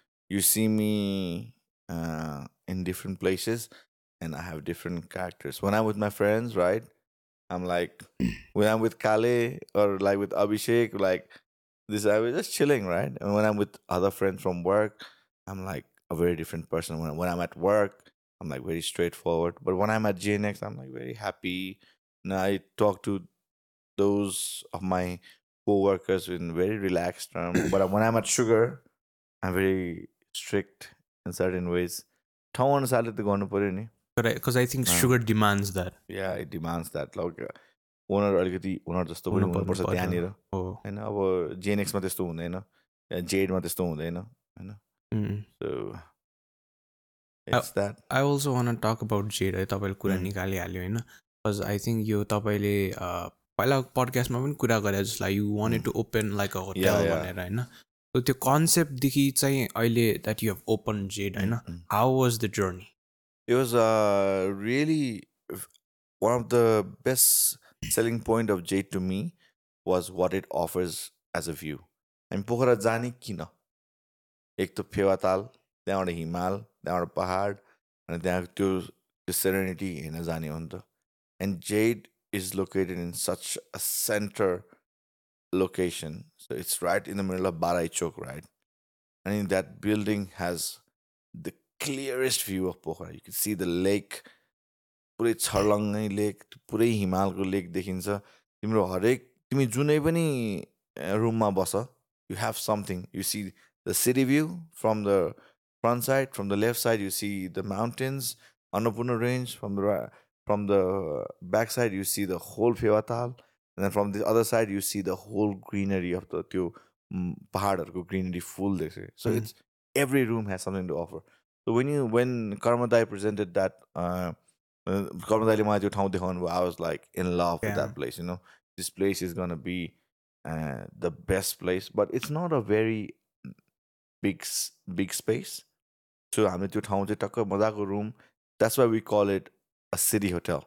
So you come in there, you you you leave your bags, you have parking downstairs, you go upstairs, you have parking, टक्क मजाको रुमको भ्यूहरू हेऱ्यो it's just a quick spot so काठमाडौँको मान्छेहरूलाई चाहिँ I think that hotels gonna be very popular and we have an amazing team of partners there, right? So Trisara Group, Trisara Group is partnered with us, and they're looking after the whole um, management side, Yanira, and they're very very good at it. Like mm-hmm. Ronak Dai and uh, Amar Dai and Sohan Dai, like the the team is so strong. like you can see, Trisara is one of the very strong, most yeah. evolving restaurant business in Nepal, right? And being partnering with them is already a great thing for people like us. And then Karmadai, like his businesses are like growing everywhere. You are. right अब त्यहाँनिर हामीसँग Elvis छ he's got his own forte and then Ritesh छ he's got own forte and I think that team working together in that place is is just a no brainer for us and then we upstairs we gonna have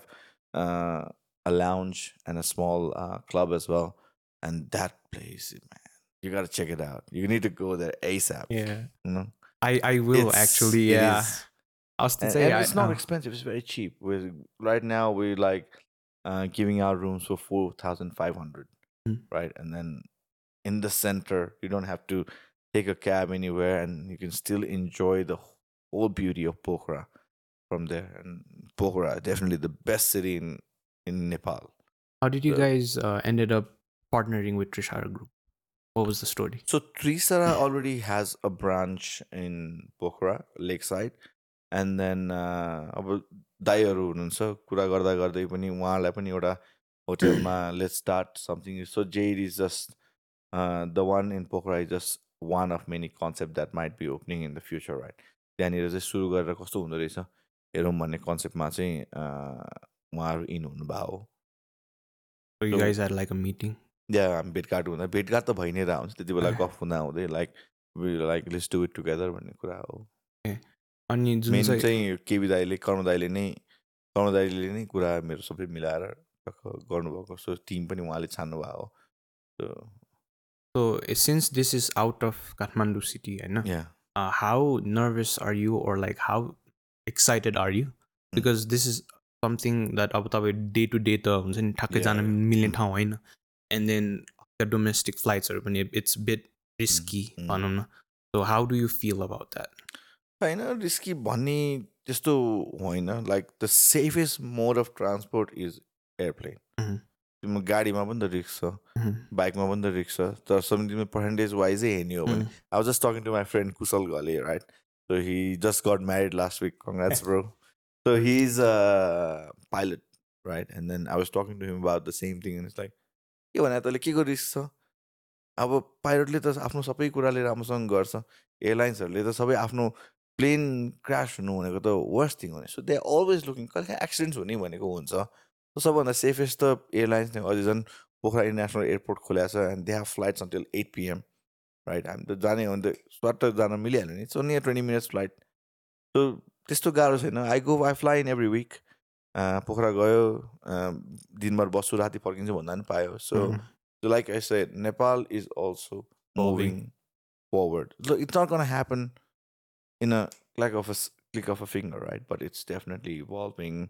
And then सबै कुरा यस्तो मिल्दै जान्छ tourism बढ्दै जाला अब डिजनील्यान्ड Mm. खोला चितवनमा Ah, डिजनील्यान्ड yeah, yeah, that's खोलेपछि true. कस्तो Ah, होला आएको थियो,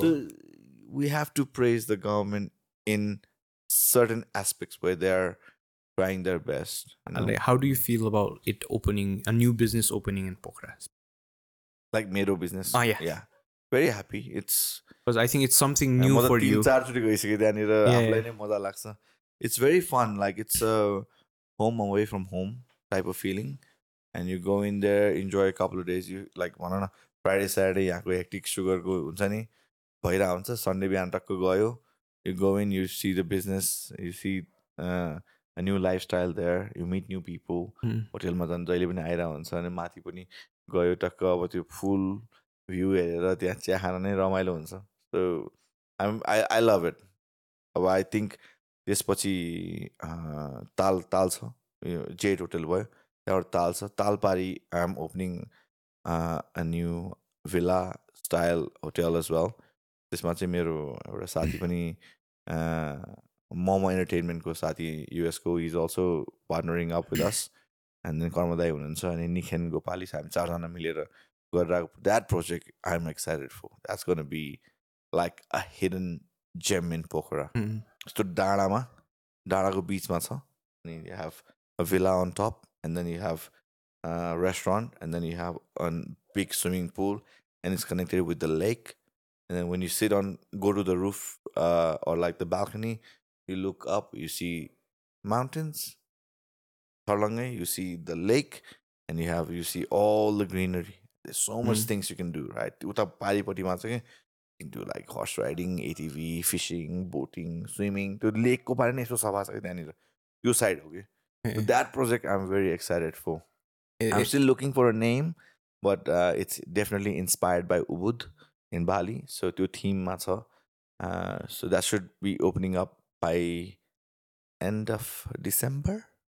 it- it- it's so interesting that like Yeah. कोही कोही मान्छेहरू चाहिँ कस्तो हुन्छ भने they have a business they'll stick to it for 10 years होइन Yeah. but you are like hopping like next project what's the next project every year Yeah. every month तर त्यो इट्स मेरो करोडौँको बिजनेस होइन नि त uh, it's smaller smaller smaller मसँग त्यति धेरै पैसा त छैन नि Mm. त्यो स्मलर कन्सेप्टहरू गर्दै पार्टनर्सहरूसँग गर्दै जाने त्यो कारणै त्यही हो त Mm.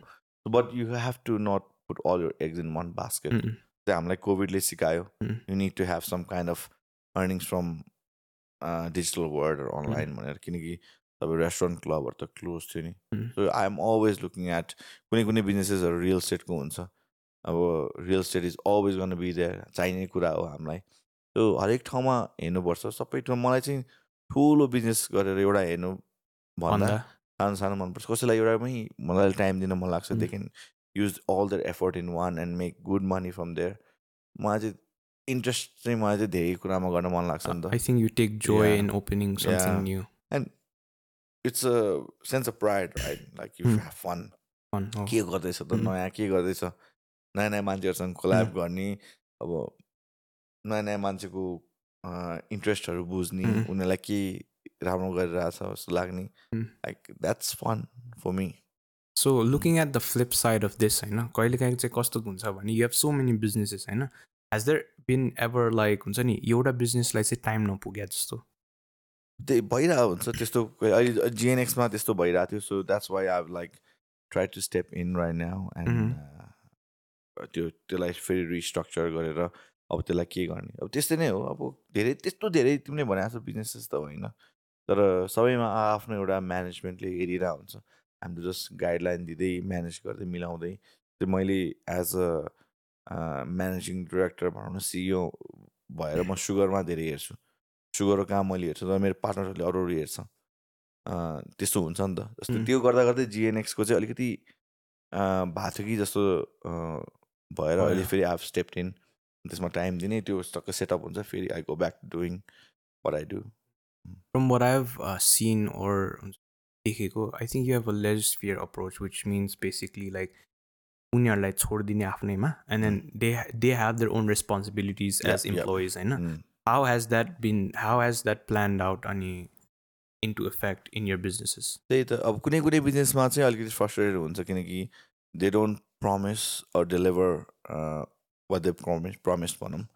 अनि त्यहाँबाट अलिकति first so you go in there and you guide them अलिकति बोर्ड मिटिङहरू राखेर ल यो यो गर्नु पऱ्यो भनेर उनीहरूलाई मोटिभेट गराउने हो कि या हाम्रो प्रडक्टमै केही नराम्रो हो कि भन्ने कुराहरू हुन्छ नि त्यो चेन्ज गराउने अनि गर्दै जान्छ। त्यसरी नै ग्रो हुँदै जाने हो। अब सबै ठाउँमा त आफै हेर्न सक्दैन नि। it's you have to uh, just manage uh, the people, and then it will work out. I I wanted to personally ask you this होइन? त्यत्रो बिजनेसेस छ तपाईँको हुन्छ नि।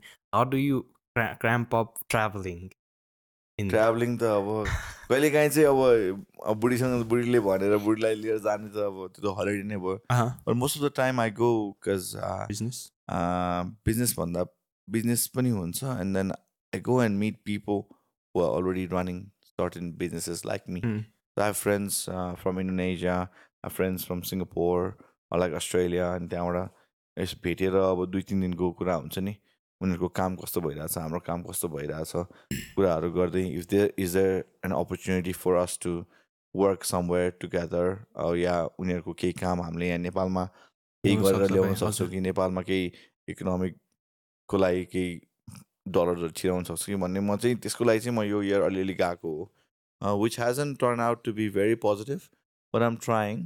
Try गर्दै जाने हो कुनै क्लिक भयो भने राम्रो हुन्छ भनेर so that's was one of the major uh, traveling for me this year. So what positioned you to have these friends हुन्छ नि who are international?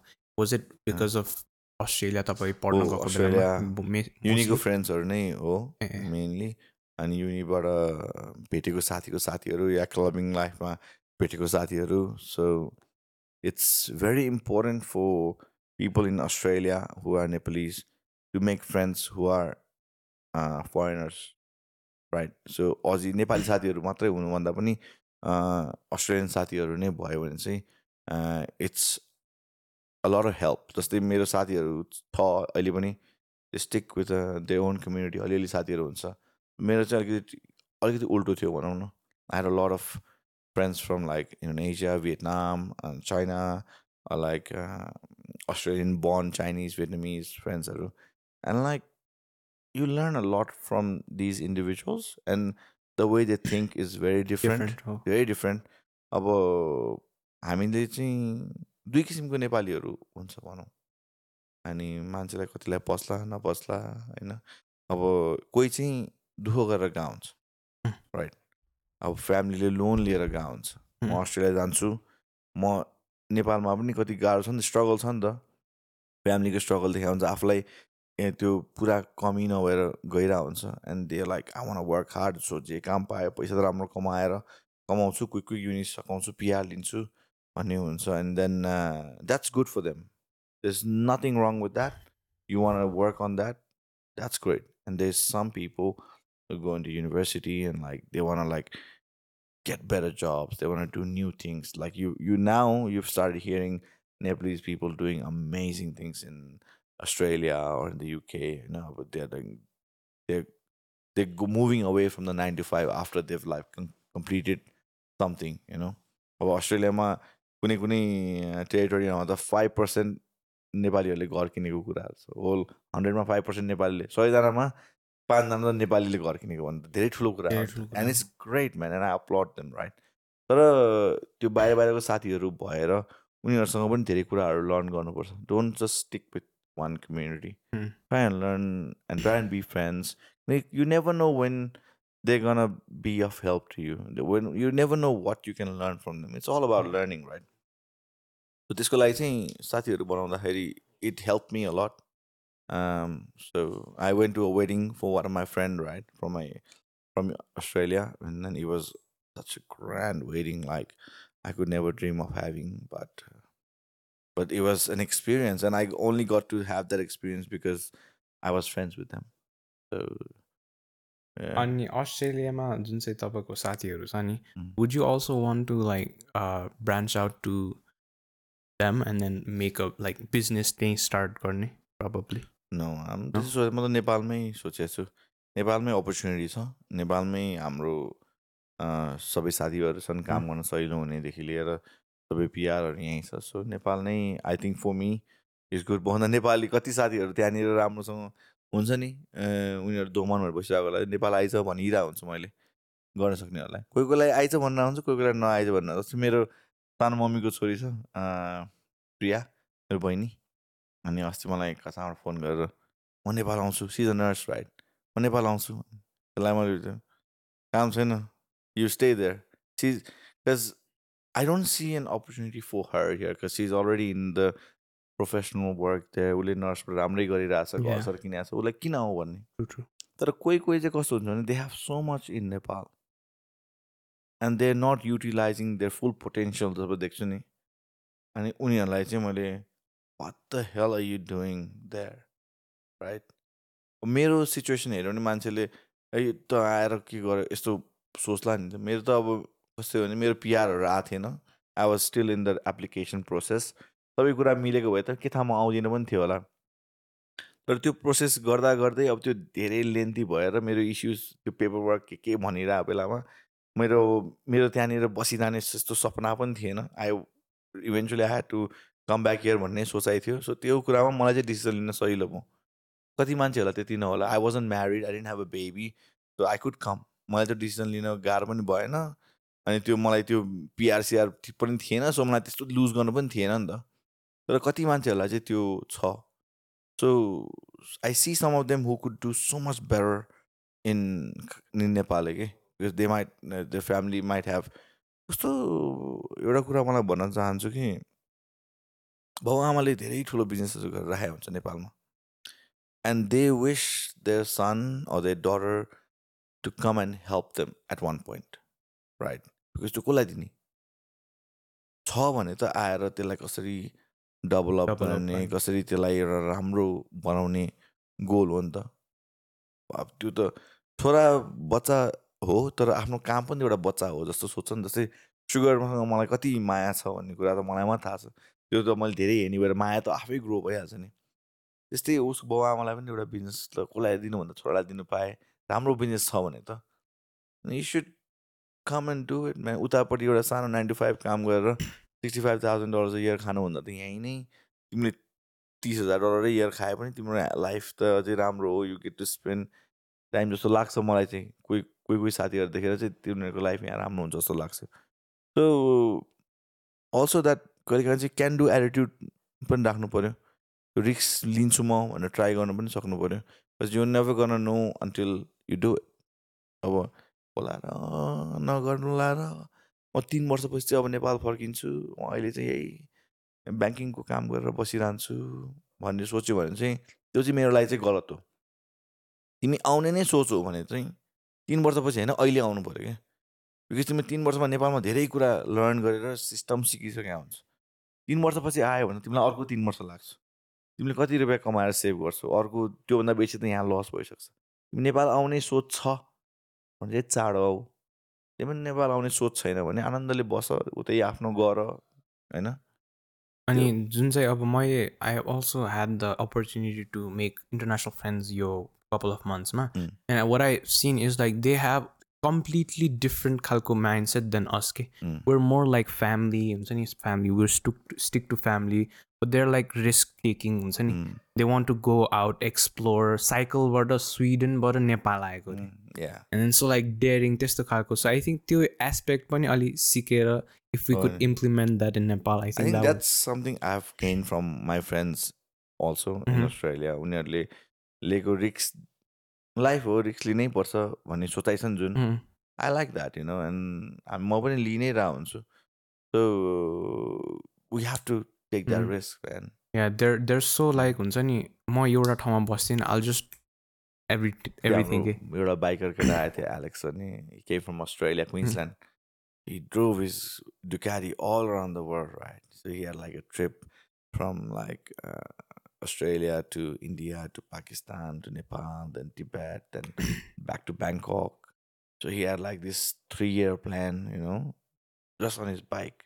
And how daring is that? you त्यही know? त exactly Unfortunately, I heard his bike got into an accident in Bangkok, and then he had to return back to Australia. But you, देख्दाखेरि when I met him, त्यो biking कम्युनिटीमा पनि धेरै कुराहरू sucking sucking हुन्छ क्या it's fun like and these guys are daring हामी नेपालीहरू त कस हुन्छ गएको या एक्ज्याक्टली Uh, जाने हामी चाहिँ आउने, किनेर टक्क राख्ने अँ, टु पिसको लागि so I also wanted to talk about super bikes होइन तपाईँले अस्ति इभेन्ट अँ। You're part of the event होइन yeah and you had a really I think तपाईँले पनि होस्ट गरे थियो Yeah I I'm the founder organizing team मा भनौँ न। सो हामी विनम्र भन्ने भाइ छ एन्ड देन अस्तित्व भन्ने चाहिँ is the Nepal president for Ducati के छ उसले खासमा डुकाटीको इभेन्ट थियो नि। डुकाटीको इभेन्टहरू गरेको थियो and it was very good but that. Was a Ducati event so हामीलाई चाहिँ एउटा सुपर बाइकको पनि एउटा कम्युनिटी हुनुपर्छ। हुँ। अँ, भनेर चाहिँ हामीले पहिला मिटिङ गऱ्यौँ अनि I was like let's do it जिएनएक्सले support गर्छ। मेरो अँ, शुभममा पनि तिमीले युज गर let's try and use whatever we can so that we can grow the community भनेर चाहिँ त्यो। गरेको।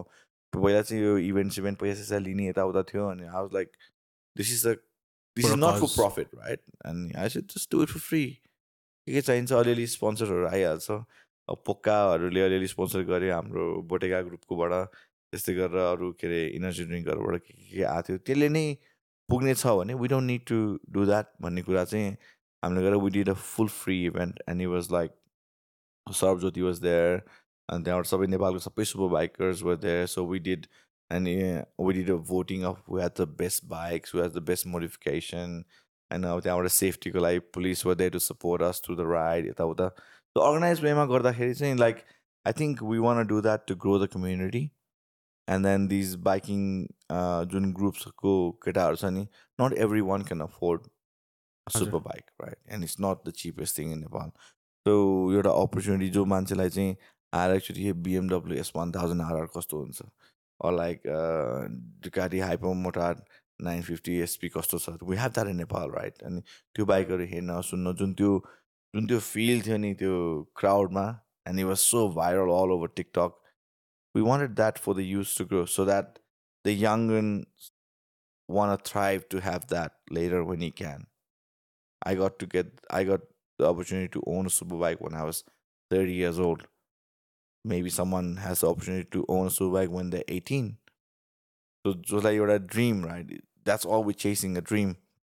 So why not try and get that community growing and then later on that could be a great event for us. Every year we're gonna do an event uh, something similar to that. So त्यस्तै गरेर आयो त्यो car मिट्सहरू पनि भइरहेको छ नेपालमा अहिले I've seen the ल सो बाइक सिन चाहिँ एउटा creative. I'm I'm not the oldest biker and कति धेरै बाइकर्सहरू छ and some my friends like रितेशहरू they been riding the bike for years you know and they know a lot more than me but like I'm in the event scene I'm in the community scene so त्यसमा चाहिँ it made sense for me to like try and create a group we have like a group on WhatsApp as well with everyone and then they can all grow together कसैलाई केही चाहिएला it's more about helping helping each other केही सामान नहोला या कसैलाई बाइकको बारेमा केही क्वेसन्सहरू होला त्यसको ब्रेक्सहरू बिग्रेर बिग्रिँदाखेरि कसैले ल्याइदिन सक्ने कोही बाहिर ट्राभल गरेर यस्तो टाइपको चाहिँ गाह्रो छ नि त. सो त्यसको लागि भनेर चाहिँ गरेको हो. So and it's going well like we अहिले मेरो साथीहरू भाइहरू कोही कोहीले बाइक किन्नु खोजिरहेको थियो and then I just message in the group के अरे बाइक छ कसैलाई यहाँ तिन दुई तिनवटा बाइक चाहिरहेको छ and everyone's like whoever's trying sell they just come in and it could be like a group where there's just the the community just helps each other, right? Buy, sell, trade, or like be friends, meet up. So, So you it's don't great. have to own a bike to be in that event. No, definitely not. You, it's a free event. So we had kids nine years old who were in the event trying to just see the sound or the burnout that was happening. Like, and that's fun. That's new, you know. And I think uh, people should uh, uh, come to these type of events and bring your kids and like it's a family event. You know, we had like kids stalls. So you guys are saying it's a, it's a fun event. It's so, just even uh, Yeah, talking about like super bikes and uh, for, from what I've seen is there's limited amount of super bikes. I know. And where do you see? Because like super bikes, I don't think they're selling that a lot. Nepalma, No. Parima, होइन? which is a bit concerning. I know. Because of a, I, I get where the standpoint is like, हुन्छ नि, we don't have the Mm. roads and then 1000 cc ko bike. I, I get that. But at the same time, people would love to have super bikes. I know Mm. and then these people like these um, companies also उनीहरूलाई पनि एउटा ऊ जस्तो छ limitation जस्तो छ कि Mm. getting super bikes and where do you see the future for these super bikes अब अहिले डुकाटीको चाहिँ आई नो द्याट डुकाटीमा चाहिँ तिमीले गएर प्रि अर्डर गऱ्यो भने they will bring the bikes in for you हन्डाले त बिग बाइक्स नल्याएको ट्वेन्टी ट्वेन्टीदेखि नै हो अलिकति दुई तिन वर्ष भइसक्यो. यामाले पनि ल्याएको मलाई थाहा छैन but I heard like if you go and book with them maybe they will bring in भन्ने कुरा चाहिँ सुनेको थिएँ but I'm sure they is some kind of limitation or issues for importing these Mhm. Luxury bikes super bikes भनौँ So because because I think नेपालमा they're not It's they're not hard. अँ अनि नेपालमा त्यो मान्छेसँग पैसा नभएको पनि होइन mm, because I see land cruisers like मार्कतिर a lot होइन Audi त रिलिज हुन अगाडि नै सोल्ड आउट भयो अरे अब yeah So, and then do you also have like a um, specific car that you want हुन्छ नि? A car guy, Car guy? so पायो भने त अब ऱ्याप्टर चलाउन रमाइलो हुन्छ। Right? uh-huh. but um I mean हामीलाई त we don't want म जस्तो मान्छेलाई त I don't want my money to be stuck in a car that's gonna cost two hundred thousand dollars like एउटा ऱ्याप्टर किन्नलाई दुई करोड पर्छ अब भाडा चार करोडदेखि त एउटा नयाँ बिजनेस सुरु हुन्छ। भनेर यसो सोध्छु म चाहिँ मलाई चाहिँ त्यस्तो काम छैन लाइक मलाई भन्दा I rather put something in a Asset like a watch or something Yeah. I can like I, I was going to talk Mm. about watches because I think you Mm. have a really keen interest in watches होइन? yeah, And with Rolexes and Hublot पहिला I think uh, yeah, right yeah. अनि wh- what are like what are your interests अहिले चाहिँ त्यस्तो छैन it's just like एउटा हामी केटाहरूको धेरै हबीहरू हुन्छ होइन सबैको एउटा एउटा हुन्छ मेरो धेरै छ र मात्र Because I think I saw a Patek Philippe Nautilus. in I my believe- yeah in my friend's wedding right Yeah, that, yeah, yeah. that that that watch is worth more than my house Yeah, exactly. About म four त्यही सोधेको थिएँ rose gold nautilus and it's like 450000 Was it for your friend? yeah Or- he wore that for his wedding yeah, Oh damn. yeah. so I, I was like give me the watch could could you Uh, see like those collectible items also like any day you could probably you have buy? a lot in nepal like the other day i was in uh uh in tamil i saw someone wear a richard mille uh, and then i've seen a patek with the green uh baguettes uh in nepal as well a lot of lot of watches here so I would I heard हाम्रो योगेश्वर माथि सरको पनि एकदम धेरै watch कलेक्सन्सहरू छ भनेर सबैको होला Yeah. I'm sure like People have keen interest in that and it's a very good appreciating asset Oh. so why not uh, Because I, I Um, कुरा गर्दाखेरि चाहिँ मान्छेहरूले they don't believe that oh people spend so much on watch but I think that's they don't see the investment side right yeah because these uh, watches can be sold and it's it's cheapo rather than car buying a car yeah yeah yeah it will depreciate value yeah. watches don't really depreciate value right definitely not so um i think this year i also had a lot of friends sell their watches Hmm. so i took it and then i put it on my instagram like there's some watches for sale and there's a lot of people like i sold maybe like two two watches this month already so people are buying so if they नेपालमा कोहीले बेचिरहेको बेलामा मान्छे किन्ने मान्छेहरू पनि छ so what's what's your status on stock market right now खै थाहा छैन यार यो स्टक मार्केटको बारेमा त खै मलाई त कुरै नगर down गइरहेछ एकदम down गइरहेछ डाउन गइरहेको छ भन्दा पनि अब it's the economy economy better भएपछि ग्रो हुन्छ आई थिङ्क अहिले पनि यो बाह्रलाई पन्ध्र बनाएर जुन गरिरहेछ government. Also trying push the stock market to go लिल बिट हायर इभेन्चुली त अब दुई वर्ष जतिमा त राम्रै नै हुन्छ होला अहिले मार्केट त इट भेरी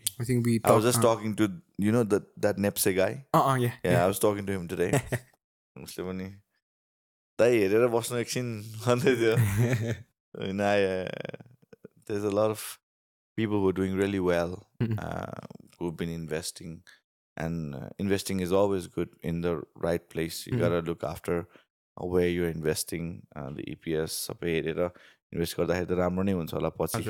त्यो ब्लाइन्डली चाहिँ अब त्यो तिमी टिकटकमा गएर त्यो भिडियो हेरेर यो किन भनेर चाहिँ इन्भेस्ट गर्नु चाहिँ I don't I don't recommend that हजुर हजुर I don't do that myself either but अब जानेको मान्छेकोसँग इन्फर्मेसन लिएर आफूले रिसर्च गरेर चाहिँ इन्भेस्टमेन्ट इज गुड Hey, अनि wanted to talk about your mm, young youths who come to your club, right? Ani specifically, uh, people. Uh, what I've seen, I is is some people have like do party parties a lot, I know. Yeah And I think there might there might be they might be lost in a section where like they have to make something out of themselves. Okay. And then how do you see young youths right now? Because I think तपाईँले देख्नुहुन्छ क्लबमा पनि आफ्नो you're seeing these people होइन where do you think the balance lies? So it's it all come comes with age and the people around you, right? So Mm. if your friends are like uh, the kind of people who want to party, who want to go out, like you stay with the circle and you party a lot. So partying is n- not bad, but you gotta have a limit to itself. So you party नै गरेर त every day बस्नु त राम्रो होइन Mm.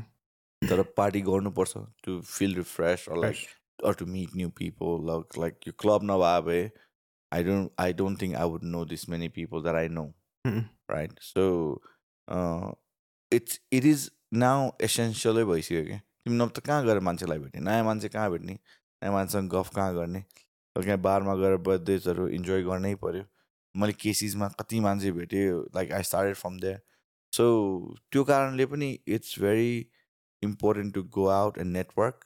But like you said, you shouldn't be lost and just keep partying. And you need to try and stay away from things that are illegal Mm-mm. or like use substance. So I'm not doing a club my like dummy strictly like you know you can't have underage people. Whatever cases also Nepal that we've heard. एकदमै strict way looking at IDs drug substance युजहरू होइन fights कसरी control गर्ने right now I just had a meeting yesterday with all my security how to try and handle the women केटीहरूलाई कसरी हामीले बचाउने, भन्नाले सेफली राख्ने केटाहरूलाई कसरी सेफली राख्ने यो कुराहरूमा हामीले ट्रेन गरिरहेको हुन्छौँ। But situation gets a bit chaotic and uh, the guys do the best but they still get the bounces like एकदमै ब्लेम गरेर हुन्छ। तर म कतिजना आएर तँलाई म कामबाट निकालिदिन्छु। Like it doesn't make sense like यो day to party and enjoy you should try and do it safely हामी अस्ट्रेलियामा त पार्टी गर्दाखेरि कहिलेकाहीँ त हुने कुरा हो भइ नै हाल्छ ड्रिङ्क खाएको बेला अग्रेसिभिटी आउँछ। But I think safely party गर्न तपाईँको इच्छामा पोजिटिभ कुराहरू भयो भने होइन it's not the same as it use to be. अहिले त मान्छेहरू पार्टी गर्न आउने नेटवर्क गर्न आउने रमाइलो गर्न आउने ठाउँ हो नि त। Try and stay away from that and like just enjoy the time well you they try and make new friends try and find good friends that you can enjoy with try and find the music that your gonna enjoy with and then you enjoy the night you know do it in a certain uh, gap it's it's not bad A lot of Mm. youths might lack something for like a purpose.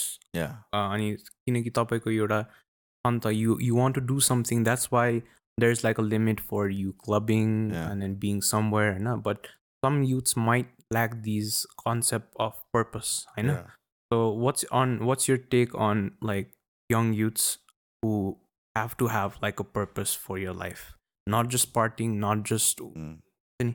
hanging around with people हुन्छ नि actually making something out of it खालको बस लाइफमा अब त्यो चाहिँ सबैको एजबाट आउँछ Mm. You have to understand that like म पनि म twenty five twenty six हुन्जेलसम्म I didn't know what I was gonna do Mm.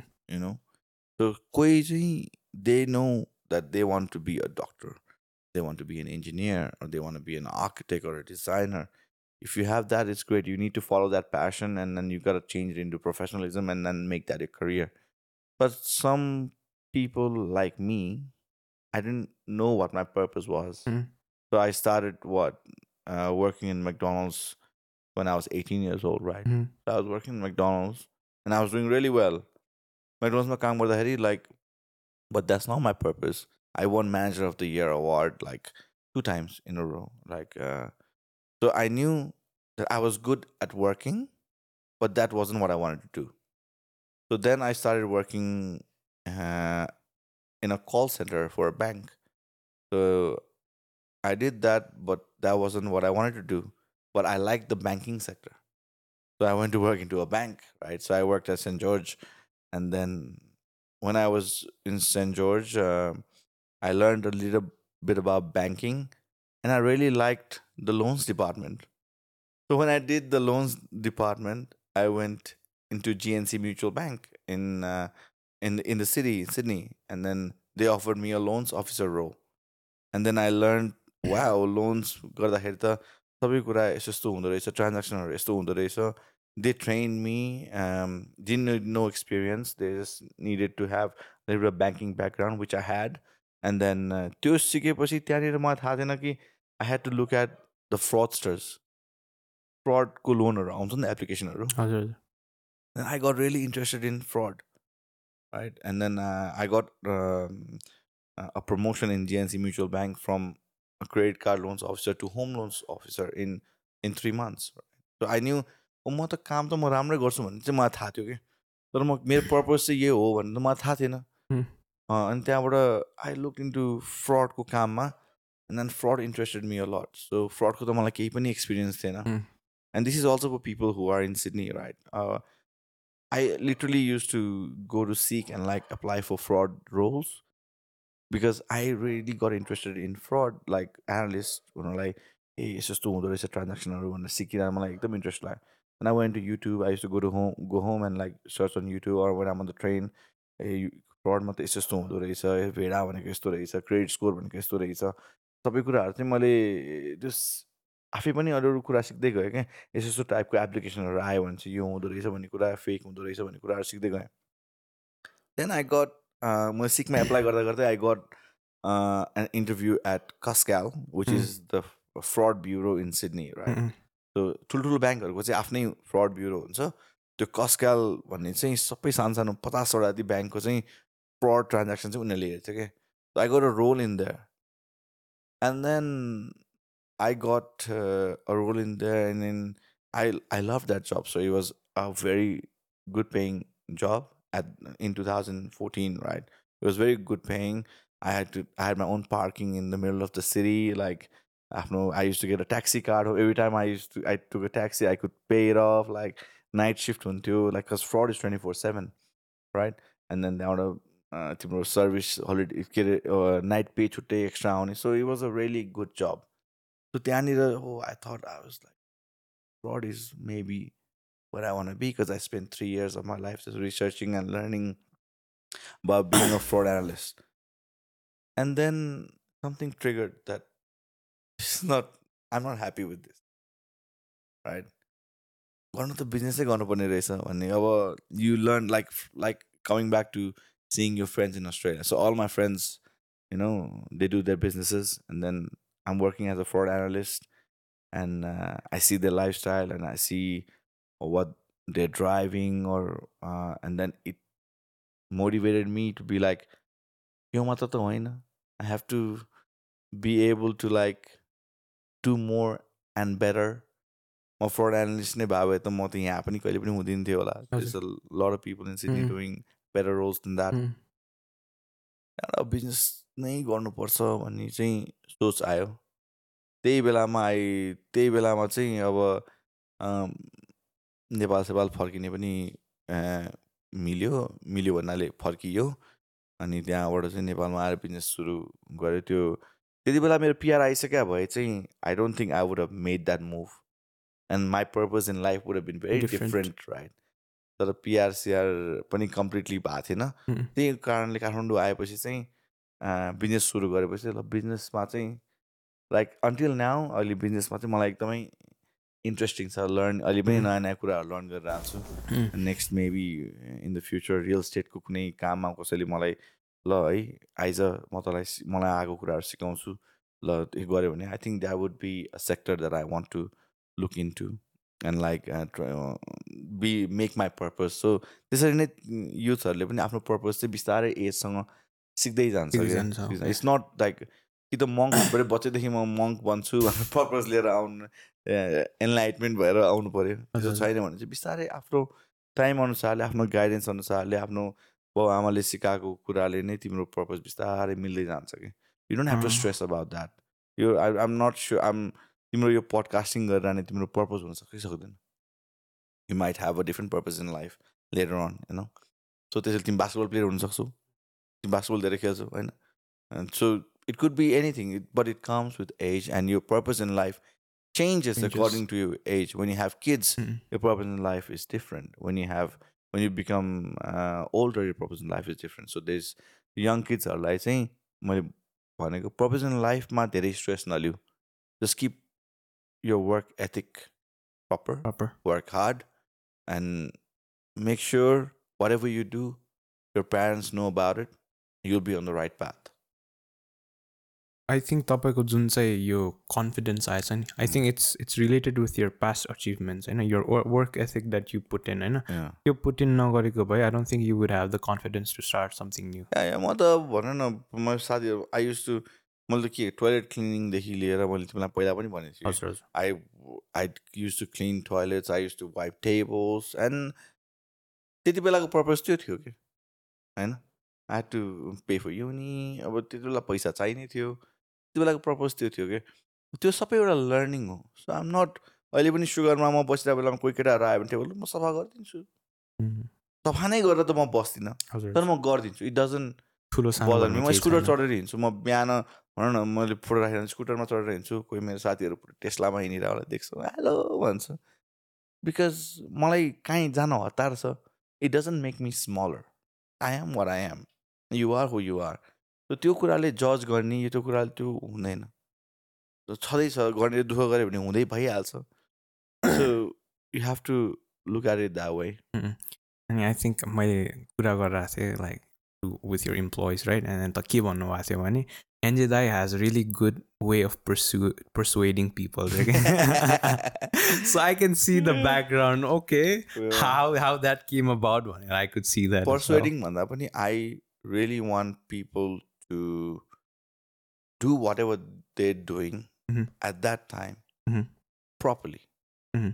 न तिमी के नगर होइन तिमी पडकास्ट नगर गऱ्यो भने राम्रोसँग गर हजुर राम्रोसँग आफ्नो एफर्ट त हन्ड्रेड पर्सेन्ट देऊ त्यो टाइमको लागि देऊ त्यसपछि चेन्ज हुन्छ त्यो जे गर त्यसमा वान हन्ड्रेड पर्सेन्ट देऊ त्यति मात्र त भन्यो I don't think that's persuading and I don't think my employees are also very happy until they don't take responsibility of what they doing मलाई चाहिँ कसरी I think I put that in a wrong way कस्तो भन्नु खोजेको भन्ने चाहिँ if shit hits the fan you know how to talk to people I think that would be Oh, that good is that is a very good forte of mine.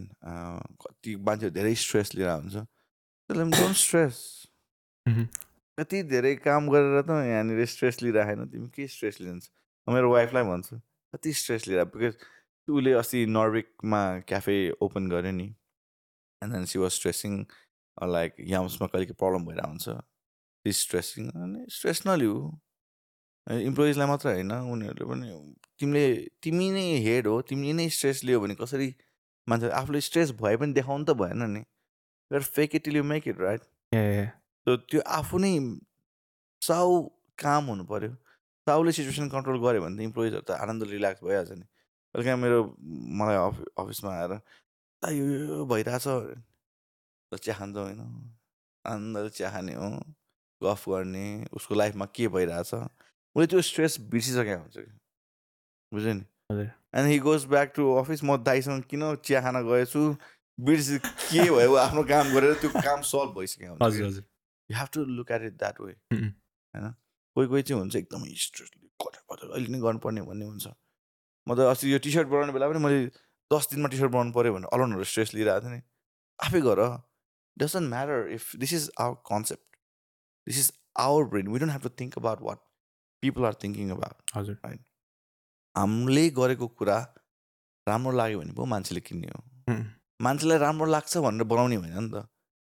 अनि पो business is gonna be your baby stress कम लिउ भनेर भन्ने हो। It's not persuading I think. I I think I clear Mm. कसरी भन्न खोजेँ मैले चाहिँ। राम राम्रोसित Mm. या अनि जुन चाहिँ तपाईँको आई थिङ्क अस्ति भेग्दै आउनुभयो।